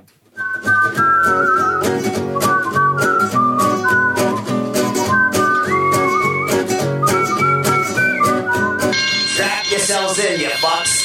Spoiler time. All right, gang. On deck is this week's new episode of Arrow from the CW, season two, episode twenty-two. Also, one right before the season finale called "Lost in the Flood." Ah, this was a weird episode. I don't know. I didn't like it. I don't and I'll know. why. Okay, ahead, I wanna hear it. You start, Ruggs. That the whole flashback ruins everything. oh my Yeah. god, yeah. They they've got- they got to end the flashback. Like if it's, if, it's if, done. if they if he knew all this shit before, why did it get out of hand? Like it seems like fucking Ollie knew like he was intimately involved in this whole fucking thing. Like he should have been like first episode. Oh, I know what to do. Yeah. But no, it's like he's been the biggest dumbass.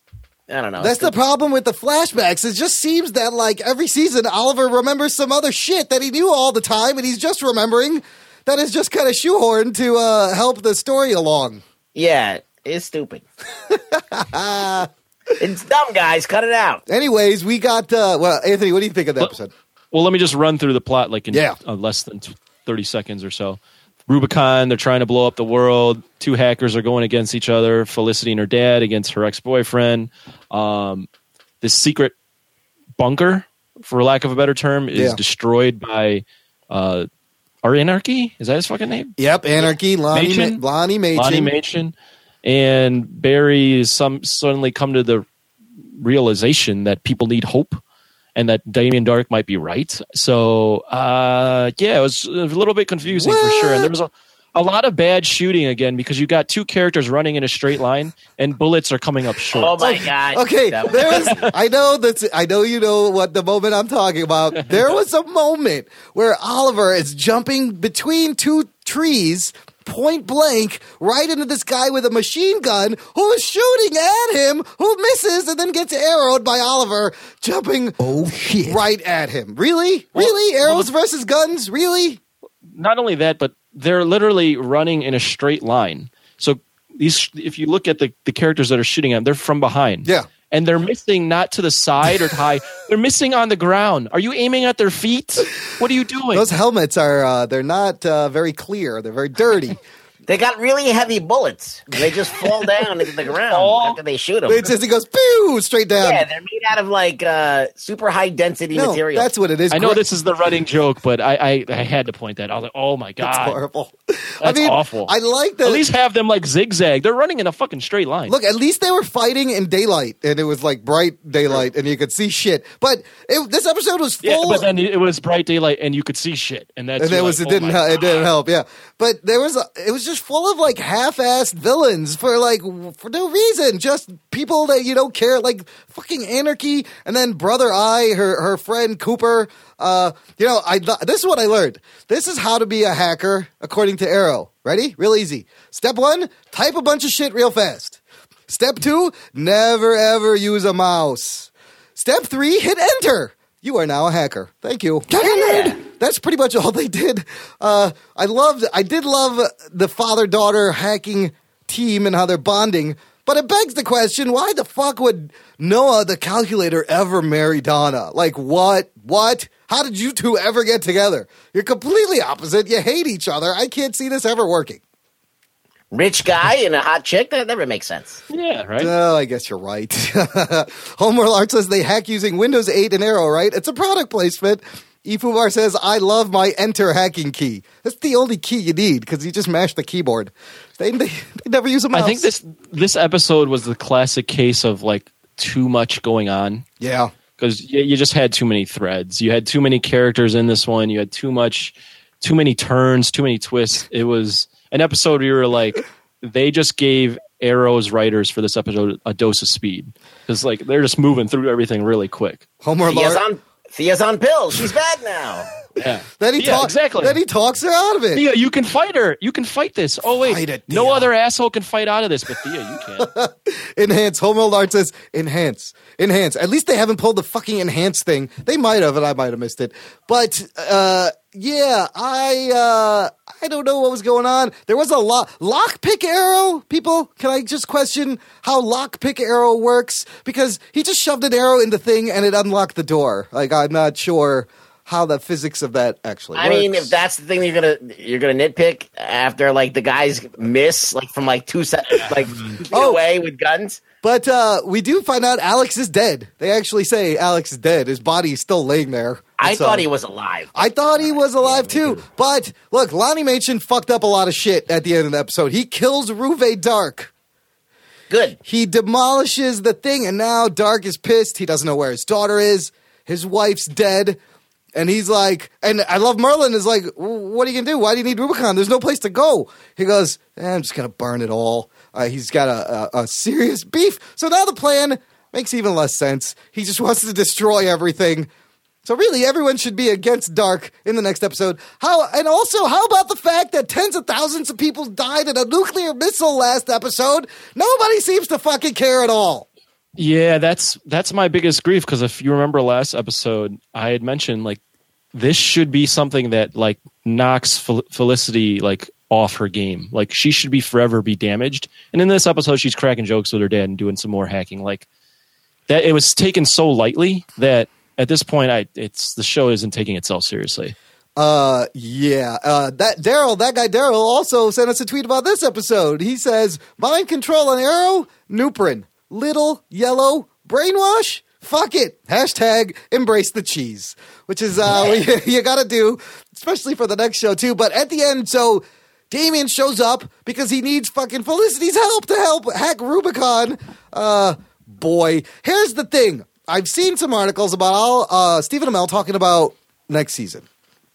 I think they need to get rid of this magic shit. I think they tried it. Magic such the magic shit does not fit. I don't think It it's working. I would love to go back to like the action, the uh you know, even Slade was enhanced powers with a serum, but it wasn't magic.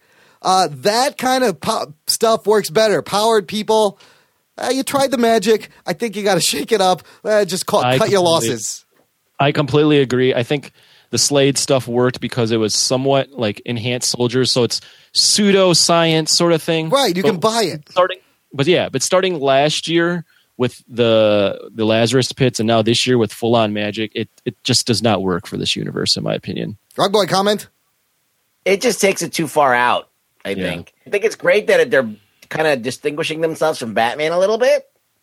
But I, You know, I and think try- they may they should go back to doing the Batman because It was actually better it when was they were better in. season. Yeah. Can we get another season two type of it's season? it's too far to the left of what we're used to in this show, Mm-hmm. and it's also like the, the beginning scene where Darhk has Damien or has uh what's his fucking face uh Arrow and Diggle. Yeah. like he's got the full magic. Like I know, like he he's this evil villain and wants them to burn and see like their their Yeah. city Yeah, dying just for. lets them live. He's, Yeah, but like just crush their heart. You have all this magic, dude. Like and he even it just it never, monologues. it never works. Like Yeah. their, their battles bullshit. never work. He's It- like, it's just not believable when Darhk is fighting Arrow and Derek has all this extra mm-hmm. power and never gets rid of him. Do you think that Berlanti's just running himself too thin with all these shows and he can't really get behind? Because when Arrow was the only baby, Yeah. it was better. yeah. Yes, I agree. Some one of my friend Irwin, who's been on this show, has made that argument for a long time that they're stretched too thin and they've ignored Arrow for a lot of while, and I, I I'm coming around on that. For No, sure. and now they got Supergirl. So what's going to happen? What show is going to suffer? Is it the baby? Is it the new one? Is it the middle child? We'll have I to. hope it's the next one because I'm not going to watch it. All right. Well, let's get to that one.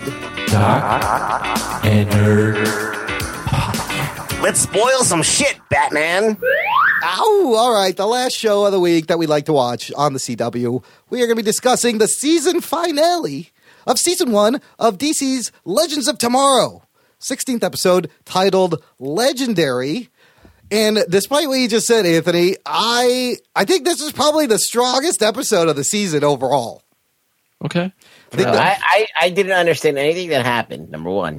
what? Okay. Two time two time two, bendy for you? The whole time I'm watching this, and this is the whole show, I'm like, they could easily just solve everybody's problem by grabbing uh, the bad guy. What's his name? Savage, Again, Vandal, Savage. Yeah, Randall Savage. Randall, Randall. They I'll, should grab I'll let Randall. They should grab Randall and just put him in space. Put him on the moon. That's And his brother. it. That's Just his put him on the moon. That's Vandal's that's brother. You can't do it. How's he gonna get off the moon? He can't. It's true. Vandal's brother from Kentucky. His name's Randall Savage, and he drives a truck. Yeah.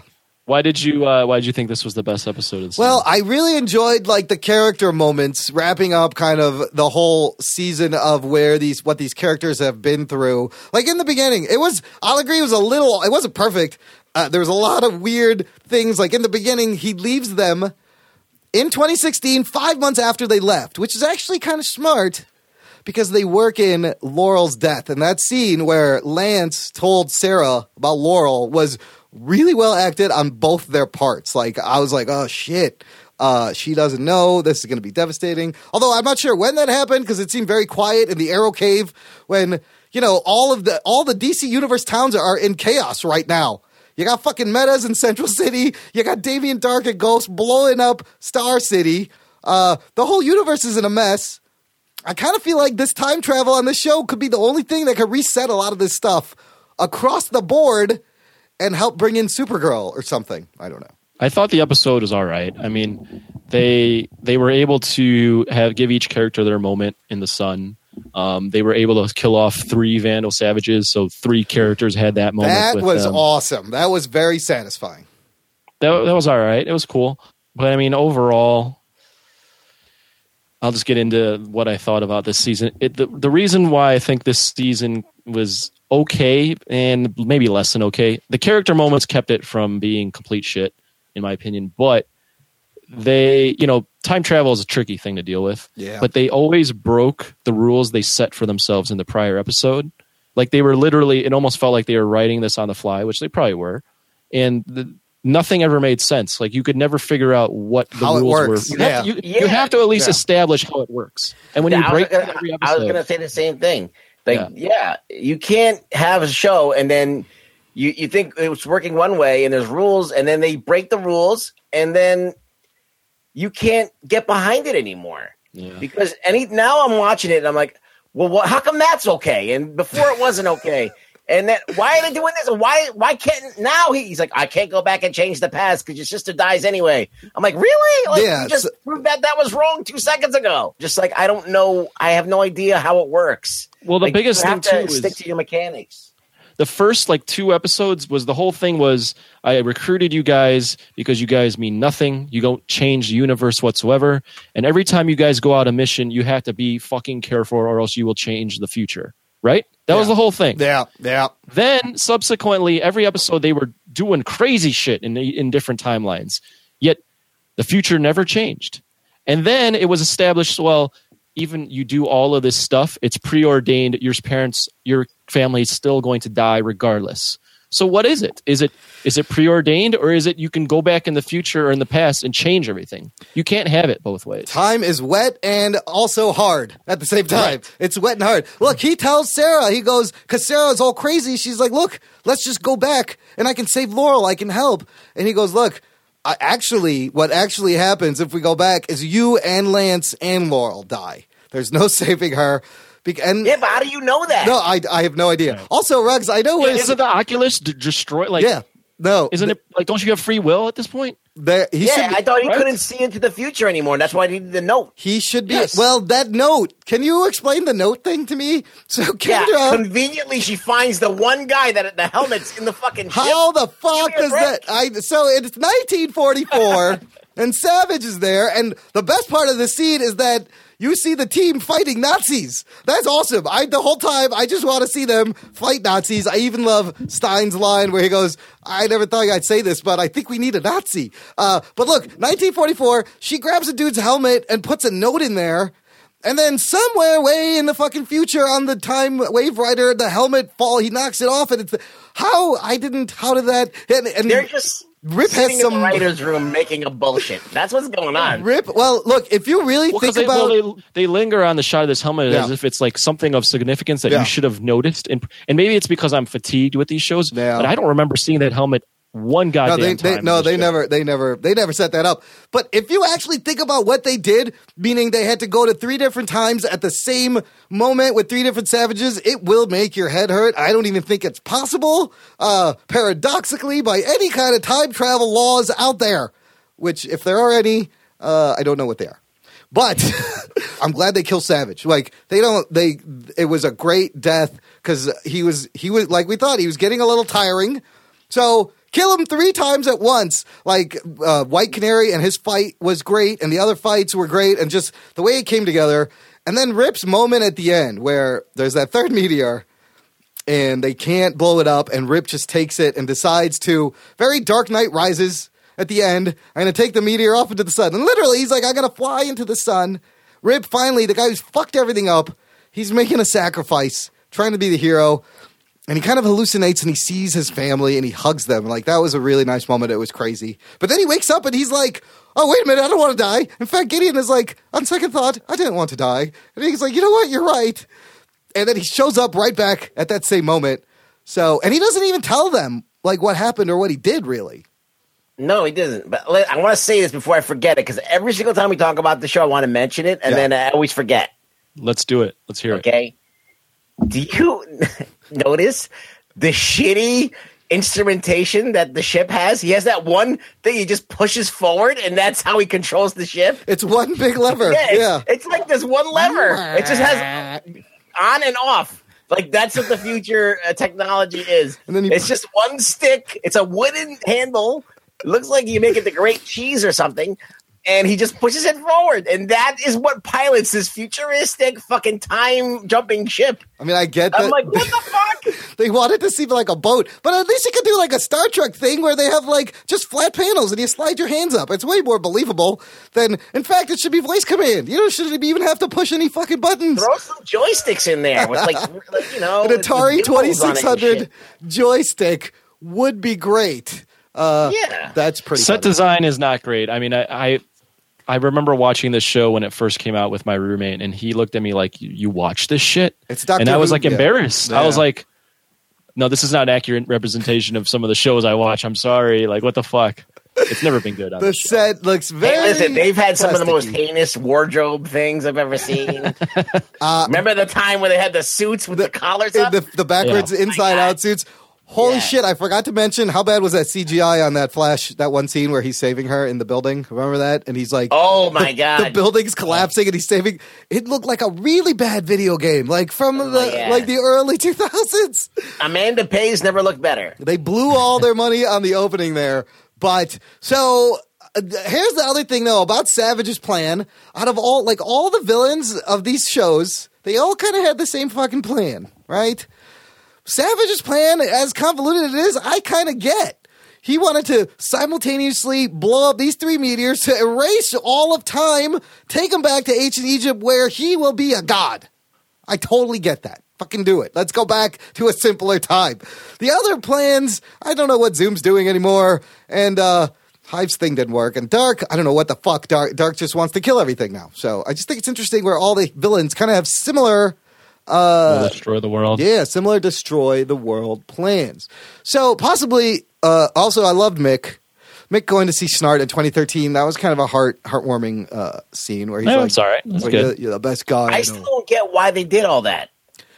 They uh oh, because they're going back. They, it was kind of like their closure. So because they're going back on with Rip. Rip's like, look, if you want to go, I'm going to be in charge. There's no time masters. There's no Oculus. There's no council. I'm going to look over time. I may go back fix some of the shit we did. Do you guys want in?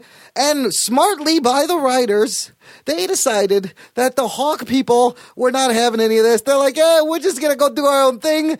Thank Johnny you. Nerd. Thank you very much. Cut your losses with those two.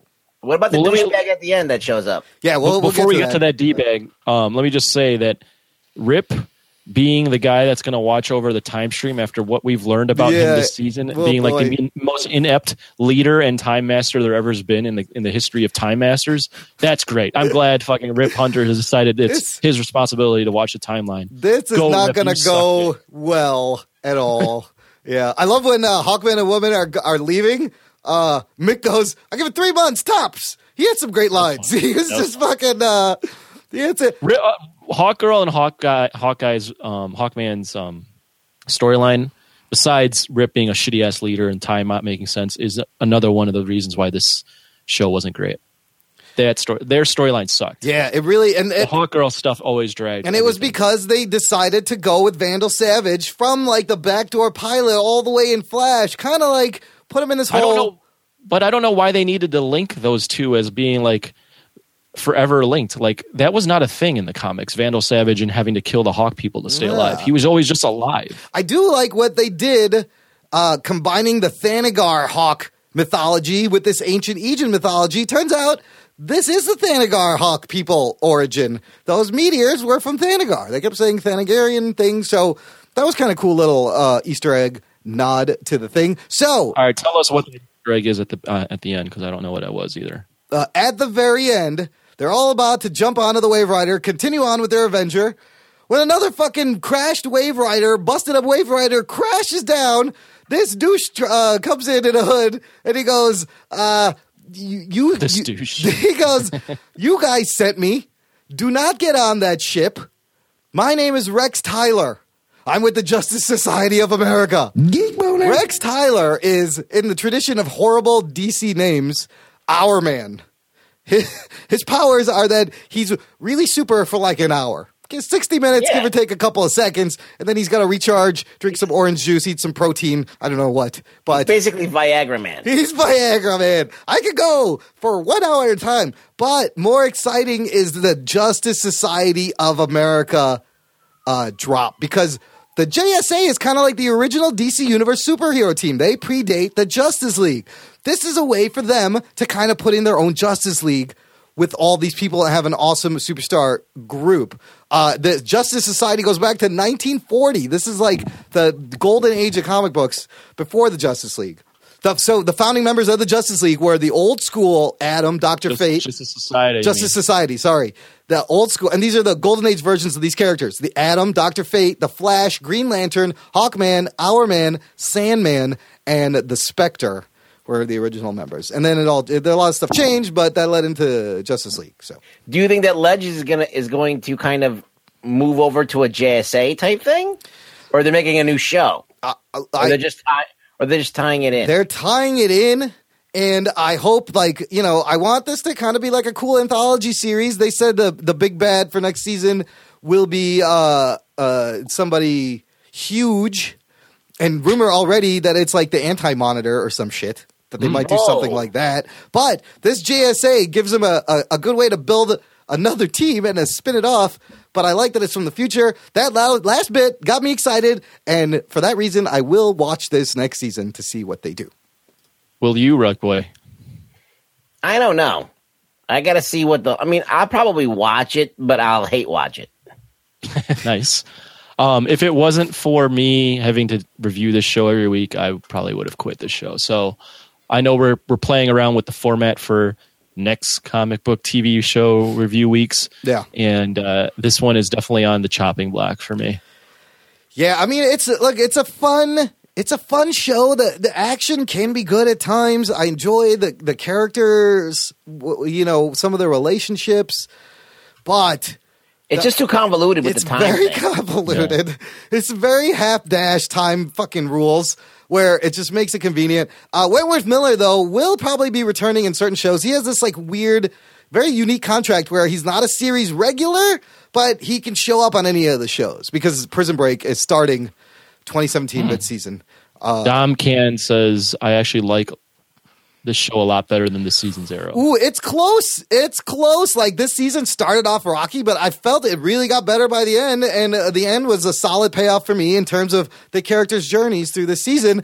Uh, at this point, I'm, I'm I could almost agree with Dom Can too that Arrow almost came down and this thing went up a little bit, and they almost matchy matchy. Well, that's the thing. Like, you start to like certain characters. You start to like Rory more. Okay. Yeah. You start to, you know, of course, everybody likes White Canary. Yeah. And, and, and Yeah. Brandon Routh stands out. You know, Yep. that, uh, so like they, they've made, you know, you like a few characters, and then the ones that you didn't like, they're gone. So That's and that's smart. And like even Jackson Stein, like they're great together. I love watching all these guys. You love Can Ray I Palmer. can I do a quick like review of each character, like just rank them? Yeah.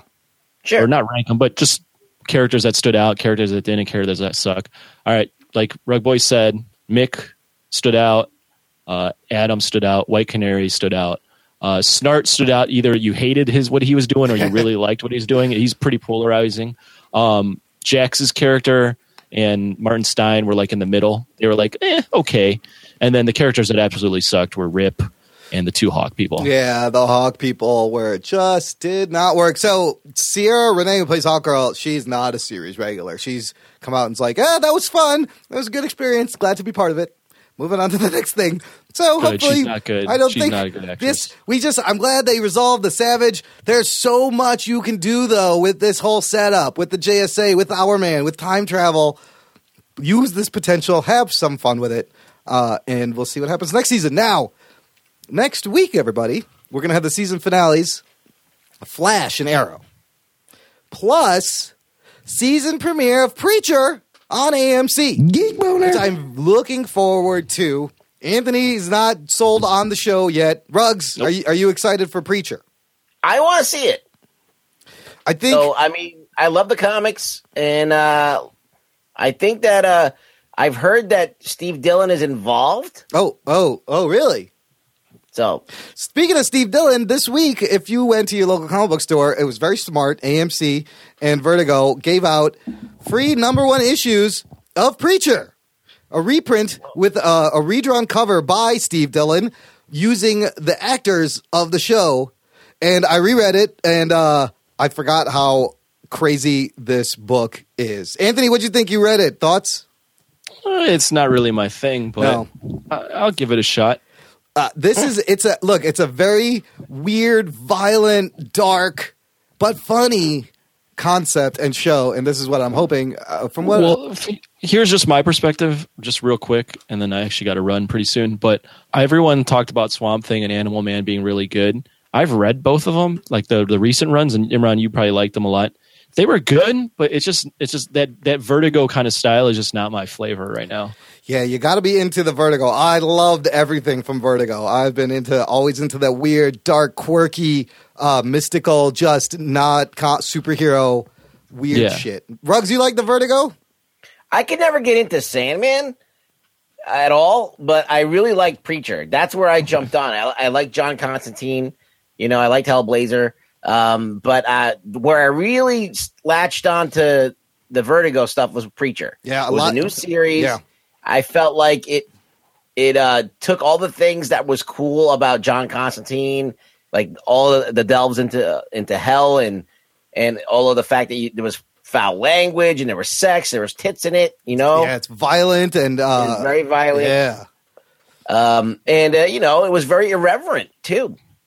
Preacher's the one I think got a lot of people onto the Vertigo because Sandman is it's a it's another step into that weird uh, realm that that's not for everyone. It's uh, you know, but Preacher is is grounded in reality. Like most of it takes place in Texas, and then there's just a vampire and a, guy named Arseface that's got an asshole for a face, and it's just that he has the power of God, and there's angels with their heads blown off, and it's just crazy shit. But I'm looking forward to it. Let's get to some listener feedback.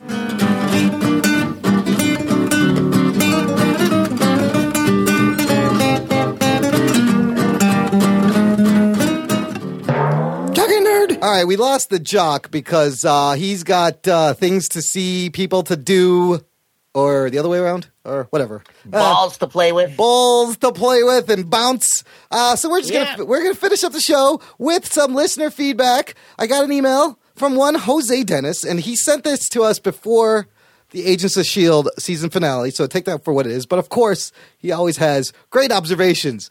Uh, Jose says, "I think you may be right about Fitz dying on Agents of Shield." I wasn't. Uh, for all the reasons you said, even though my first guess is also Mac. I think one reason it can't be Mac is that they've already killed two black male characters from S.H.I.E.L.D. side on that show inside of one year, being Trip and Andrew Garner. And we know they aren't coming back. Whenever a white S.H.I.E.L.D. character seems to die on there, they are back on the show doing the damn Charleston two episodes later. Somebody has to notice that, I hope. If they kill Mac, that would be so not cool, like S.H.I.E.L.D. equals Tuskegee experiment. Not cool. The real reason for this email it was 20 years ago this month. We moved into 235 Washington. You're old. Oh, shit. Uh, listener, 235 Washington was during my junior year at art school in Brooklyn. Me and Jose, we became adults. We moved into our first place. This was like the first place I rented that I was living on my own. Not a dorm at the school. It was down the street from Pratt. And boy, did we have a lot of good time there. I was reminded of our downstairs neighbor. And I asked Jose, do you remember the downstairs neighbor who would do naked yoga and like she would stretch her crotch in our face on the Whoa. stoop? So Jose says Lily was her name. She was Austrian. The cops used to park outside just to watch her. Rugs, this woman, you could, so it's a Brown's typical brownstone apartment in Brooklyn. You're on the Yeah, stoop. describe this to me. I've never, I've never We, we and it was an amazing brownstone. This was like classic Brooklyn brownstone, beautiful high ceilings, tall stairs. So you could sit on the stoop where we would often drinking malt liquor out of a paper bag because that's what Yeah. you did in Brooklyn at the time. Oh shit. And you could look th- inside the window of the first floor apartment. The Lily would have like loud ass music on and she would be doing naked yoga literally naked yoga all the time. I guess the Austrians are really free and expressive and have different Whoa. different personal space rules. Because then when she would come out, when we would run into her out on the stoop, like she would just like stretch into us all seductively and be like, "Hello, boys." Boy, we love the Lily. and how come you guys never hit it? Uh, that's it. Look, I was 20. I don't think I would have known what the fuck to do with any of that at the time. I was a late bloomer, Rugs. You can't blame me. As for Jose, Jose, you answered that question. Why did we ever invite her into the apartment? I don't know. We were just like, uh, She probably was up for it. dude, 20 years too late, Ruggs. You couldn't tell me this 20 years ago. Oh, shit. I didn't know this was going on. God damn would have it. smoothed it over. I've missed, I've wasted my life. Uh, finally, uh, Jose finishes with, on further consideration, it's probably going to be Lincoln that dies. I don't mind him so much before, but he really got annoying when he came on board with S.H.I.E.L.D. Jose. Talking nerd. You nailed it. You nailed it at the end It's a end. no prize. he gets, you get the no prize. Geek boner. You get to go back in time and sleep with Lily. Oh my God! Where's the wave rider now? Lily, Yeah. Lily, if you're out there, uh, I'm married, so it's too late. Sorry, Lily. God damn it, we did.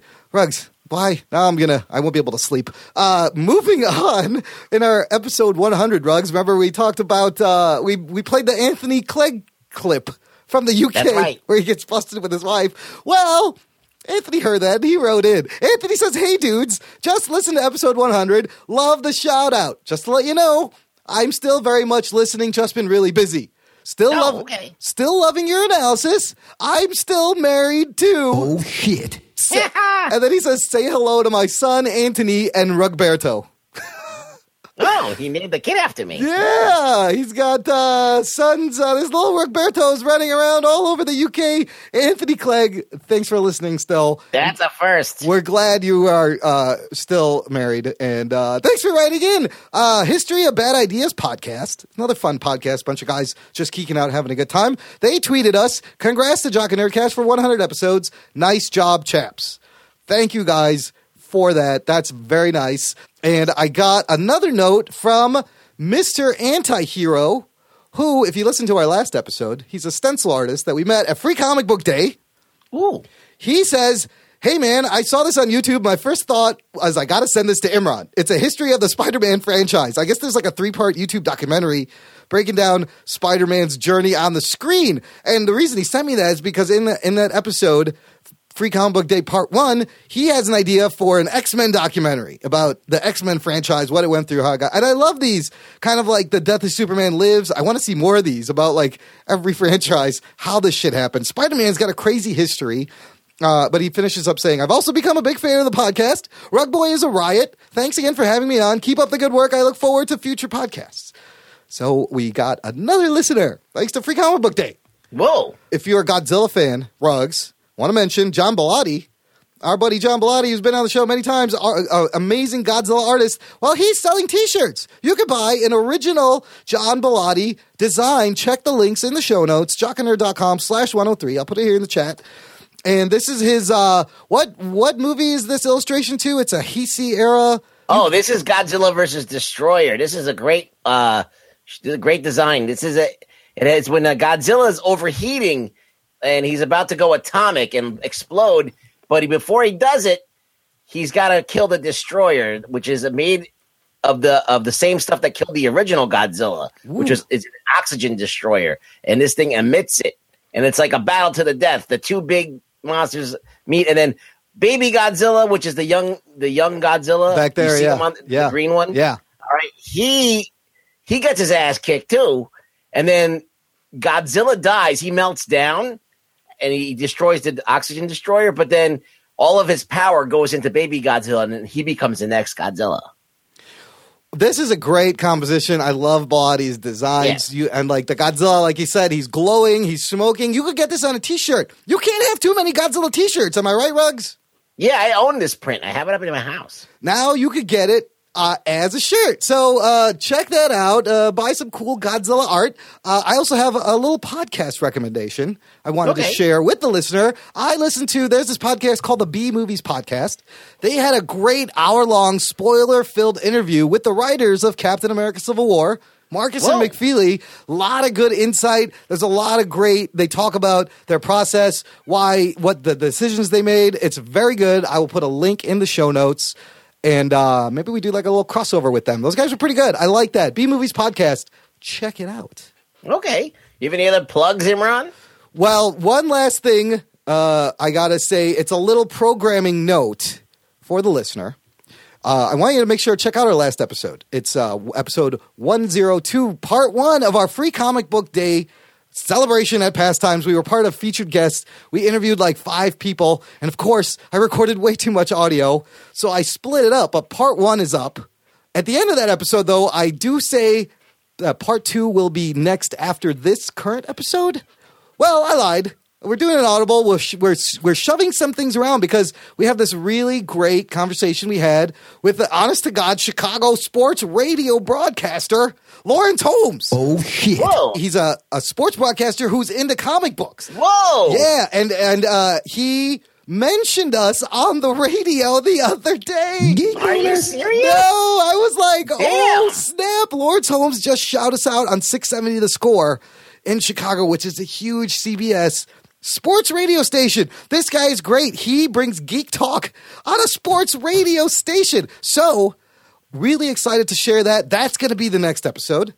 Then, Oh. we'll, then we'll have another weekly, and then you'll get part two of Free Comic Book Day that features Elliott Serrano, who is also friends with Laurence Holmes. So we got to talk to both of them, and they know each other, and uh, it's just a great convergence of like-minded media minds or some shit. Hey, that's really cool, man. I like it. So that's what's going on. That brings us to the end of the show. Rugs, where can they find you? Well, you can find me on Twitter at really rugboy, and you can see me tweet, you know, articles or retweet stuff that I think is interesting or, or, or relevance. Or you can do what David Mobile does and ask me a thousand questions a day. I think he does that to everybody. He does Yeah. that to everyone. God bless the David Mobley. Look, listener, after you're done buying the Godzilla shirt, you should visit jockandnerd.com slash shop and get a Jock and Nerd podcast shirt. I'm wearing one right now. Rugs has a little baby one on. It's a little baby ringer tee. Basically, visit the link. Put our logo on any kind of shirt, any color, hoodies. There's bandanas, water bottles. It's lots of fun. Spread the word with Jock and Nerd merch. Jock and Nerd. And there's the graphic. Thank you, Jordan. Thanks to Jordan of the Pies for being our badass blab assistant. Gang, if you like what you hear, subscribe to the show. You can find us on iTunes, Google Play, TuneIn, Player FM. And then what you want to do, you want to leave a nice review. Go to jockandnerd.com slash review. Takes us to your iTunes page. That way, when people are looking for fun geek podcasts to listen to, there's lots of great reviews to turn them on to our show. It works great. Right, Ruggs? Yeah, reviews. You read them. Yeah, it's like Don't Amazon. you read the reviews? I read everyone. This is a review Yeah. society. You know, people don't buy shit anymore without reading the reviews first, which is smart. Yeah, Because if you're gonna go and buy some nose hair trimmers, you read the reviews. Oh, go, hey, this absolutely. one yanked my nose hair out, and this one didn't work. Worst nose hair trimmers ever. Don't get that one. Yeah, Finally, gang. Don't want that one. You don't want that one. If you like the show and you really want to help us out, there's a very, very easy way. Just tell the next person you see. Tell the next animal, mineral, or vegetable you come in contact with. Give them one of these. Jock and Nerd. dramatic pause. But our call to action rugs, I got to tell you, the listeners are killing it.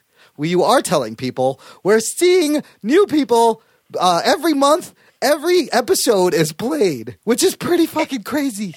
And on top of that, people are writing reviews. They're sending in questions. They're participating. It's not just us, you know, screaming out into the into the netherworld. It's people calling back to us and saying, "Hey, we want to be on the show." So you can do that. Create some content. Send us some bits. Send us stuff. We'll play it. Why the fuck not? We'll play and read anything. And it could just be you going, fuck Imran over and over again. I'll play it on the show. It's content. But thanks for all your engagement, listener. Thanks for listening. We appreciate every second you spend with us. This is the Jock and Nerd Podcast. My name is Imran. And my name is Roberto Bambino. He's the rug boy. and he's the nerd. And we'll hear you next time.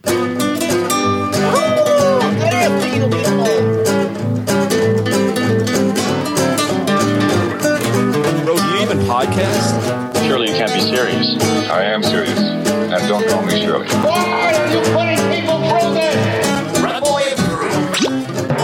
Jock and Nerd. This is the official Jock and Nerd podcast post show. Everybody, if you're hanging out in Blab, jump in, geek out. You got questions? You want to talk about anything and everything? We're here for you.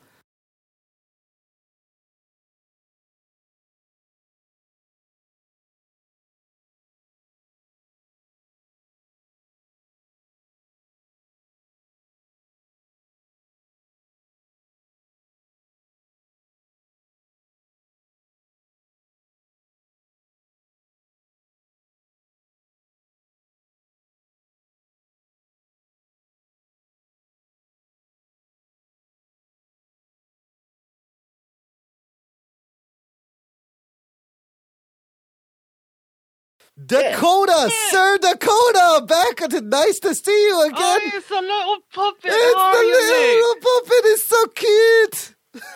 Well, let's just say Oh, I'm not shit. drunk now. Oh, First time okay. I met you at rugby, I was a little drunk. I apologise for that. You were hilarious, though, dude. We love that. You were great. I remember. I remember you. How did it go Well, with the you. French chick? We'll save that for the after show. Uh, This is Okay. the after show. Oh, it's the after show. Yeah. All right. I'm sorry. I've been traveling. I'm in Oregon right now. Oh, you man! grand. Wow, you yeah, you were in New York last Yeah, time. you, you get around. Yeah, he does. I do. New- All right. New- right. yeah, So, New York uh, City I- French chick. you. What happened? All right, all right. So I met her. She was great. Her name was Lizette. Whoa. Really nice Lovely. lady. Yeah. Oh, really nice. She got really nice legs. She was a contortionist. She was flexible. I'll just leave it at that. Oh boy, this gets better and better. She was flexible. So I'm not really going to say anything more. Okay. I really don't want to. I really don't want to insult Jordan on here. I like Jordan, so I really don't want to say anything that might freak her out. So, Uh, I think that I think you, like, you ever hear what I say? oh, The shit you want I me to do? it? Well, uh, all right, Jordan. Yeah. You want me to? You want me to do it? All right. Let's just Yeah, say- do it. Do it. All right. Jordan's down. She can handle it. Yeah, she can handle right. it. So after a few glasses of whiskey, um, I, I brought a bottle of um, a forty-year-old Scotch whiskey with me to New York, Wow. and I brought it down to the lobby. We had a few glasses, and we went up to my suite where I was on the first floor. And uh, let's just say things went a little way from there. She was freshly single. She hadn't dated anybody for at least two years. Oh man. And let's just say she had a thing for bald guys. Like, uh, Now- seriously. Now, what was it a one and done thing, and then you never saw her again, Yeah, or how'd you- did you try and, uh, you know, You know where this is going. It's not. It's not a one night stand. It's not. She actually Yeah. works. She actually works actually for the French embassy Whoa. in London. So I didn't know this until she told me. So you you committed an over. international incident. That's pretty hot. Geek boner. Does she But be- I she's bendy like the spoon from the Matrix. Uh, how'd you meet this girl? nice together? well, um, she's actually a soprano. She actually sing, Oh sings. snap! Wow. She was a soprano. So let's. I bet say- she was making some uh, loud noises. Yes. Aye, Rodney. Aye, all on pitch, of course. So, not really. What I really want to talk about, uh, seriously, have you all discussed Agents of S.H.I.E.L.D. yet? Yeah, we can you talk talked about it. that? We can talk about the season finale, whatever you want to talk about. Bloody hell! I just now saw it on my phone. I downloaded the last two episodes. Yeah. Coulson's no longer the director. Dude, that, that six month jump charge? at the end was awesome. I don't know. I'm thinking maybe May or you know Mac was in charge at one point. Uh, well, see, all right, well, I- well, Mack was, but if it's May, I think that would be really cool. But no, I read the comics, so you have to think. Is Tony Stark in charge? there, uh, who is We'll it? Mm, well, look, this picks up after Civil War, so you know the team's True. busted up. I didn't want to ruin it for everyone, but they may actually appointed me in charge of Shield. Oh, Rugboy's in Rug, charge. You can call me Director Roberto. He's director Director Roberto of Shield. right, no, no. Jordan's asking the question. Um, she actually. Um, all right. There we Do go. you really want to know all the details, love? Because it's, If- it's kind of a little mess up. All right. Yeah, She girls put- are more more perverted than Dude, us. girls are way dirtier than we than guys are when they're alone. And All have right. you heard them? All right, all right, all right. all right, all right. I'll tell you. I'll tell you. She put one fr- behind her head like so. I'm not really that flexible, so I can't really actually do anything like that. But she put one foot behind her head. I picked her up, and she put her other foot around my waist. And um, uh, let's just say I broke a couple of lamps in the room. So Geek boner. Oh shit! broke a lamp, See, people. he human pretzeled her. She pretzeled him. That's Well, awesome. it wasn't one lamp; it was two. Oh my god, this is. Hey, uh, listen, you, you got to keep things symmetrical. You Yeah. break one lamp, you got to break another one. We gotta go to the other side now, honey. Take your. Uh, Well, con- no. It's cleared now with one broken lamp. Well, honestly, I had the television on, and uh, I was actually having cops on the telly. uh, your your show cops. yes. And and I tried to turn it on loud enough, but honestly, it wasn't loud enough. Oh, you were I, trying to use that. Oh. I did. I got a call from the lobby from the night manager, and he said, "Is everything all right up there, sir?"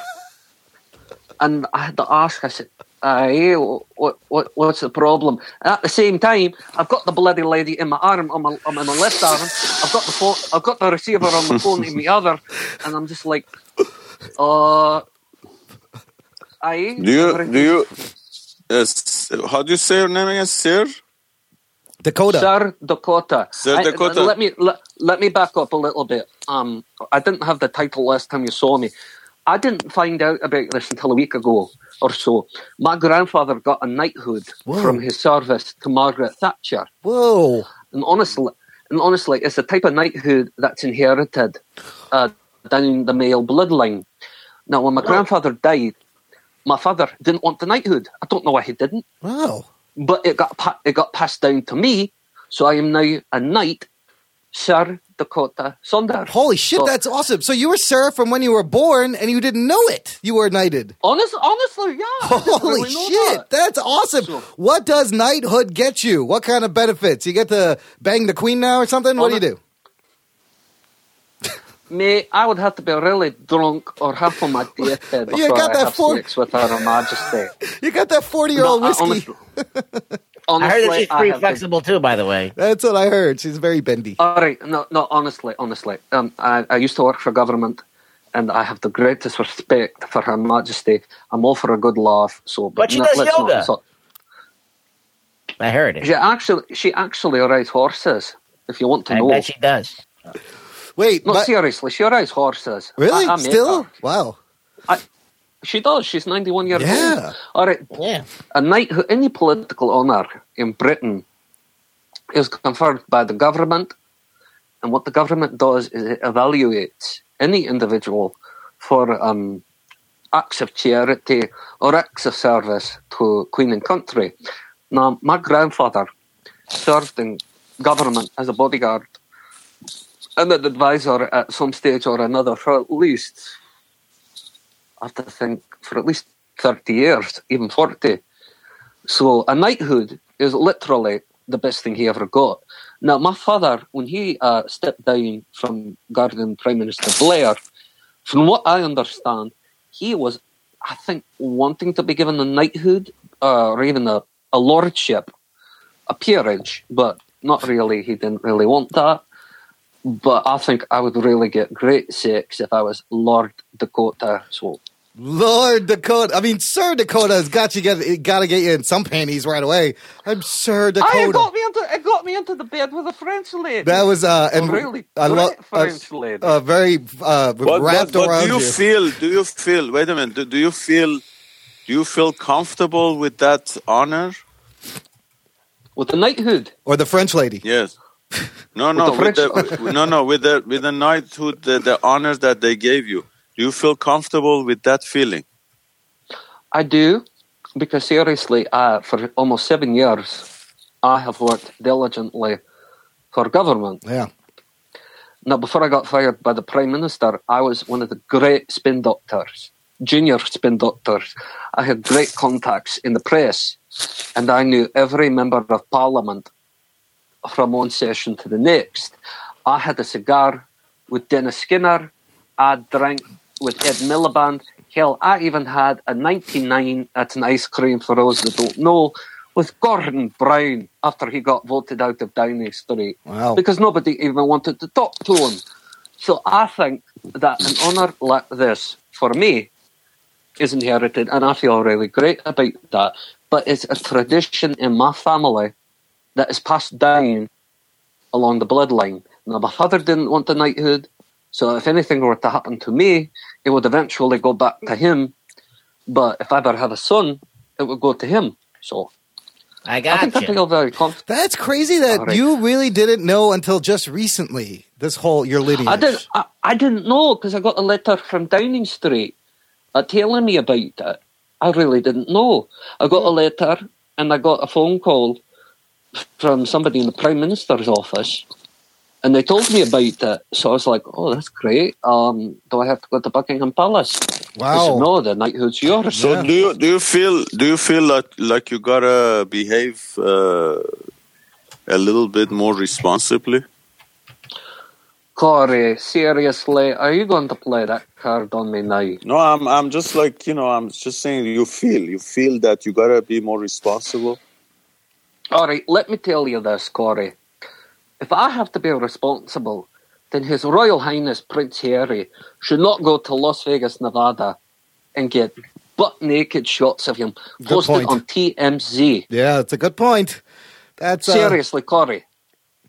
they set the bar pretty low for uh, how uh, you should. Uh, If a royal, if a royal can get photo- photographed naked, then That's I can right. get, then I can get pretty naughty with the French lady. You can do whatever you want, buddy. In fact, I think you should even you should misbehave more because you uh, you you could get away with this shit you, now. thank you. That's Great. wonderful. That's wonderful. As long as you got the confidence, do whatever you lo- love. That's true. Sir, Hey, listen, since we're dropping names that here, that shows that you're a knighthood because you do what you love. since Oh, we're thank dropping you. names, I, I once had taffy with Paul Reubens Pee Wee and Herman Pauly Shore. and Pauly Shore. You had taffy with Pee Wee Herman and Pauly Shore. Yeah, it was pretty cool. Why would the why would the bloody hell would you ever hang out with Pauly Shore? He's hilarious. That's Dude, he why. gets all the women, dude. You talk about some French chicks. He's had every kind of chick you could imagine. He's the, weasel. He's the weasel, All right. dude. All right, let me ask you this: Did Seth MacFarlane uh, create Quagmire based off of Pauly Shore? Maybe. No, I think he based Quagmire off of Larry, the neighbor from Three's Company. That's right. That and that predates All right, Pauly Nate. Shore. That's who Pauly Shore got his All right. shtick from. All right, would you like me to tell you what Giggity. happened after New York? Would you like me to tell you after what happened? All right, so I packed my suitcase. I, I packed my suitcase and I flew back to London because I had to go back to work the next uh, next week. Yeah, Guess what? I guess what I found in my suitcase. Panties? a baguette. No, A soggy Jock, baguette? what you? s- Panties? No, Jock, what you say? I said panties. Aye. I'm, I'm, I'm yes, nailed it. Fucking nerd. Panties. All right. Guess what? The note said attached to it. I'll be coming to get these from you soon. Kind of. Yeah. Ah, that's awesome. Well, you know what? You know what? The, the, the way you sound about becoming a knight, put uh, honoree, it really gives me the honor to communicate with another honorable man. well, thank you, Doctor. Dakota, can All I just say seriously. personally for me, thank you so much for coming by because now you are the first. I don't think I've ever talked to a, a fucking knight. You are the first knight I've ever talked to, and plus you work in the British Parliament. Like you are so fascinating and so cool. I was so excited to meet you drunk that last time for like two minutes. But Rux, we are talking to an actual knight. I know. Okay, Asians out there, you got to step up your game. Get some samurais up in this Yeah, shit. when are you Come gonna on, start let's that- go.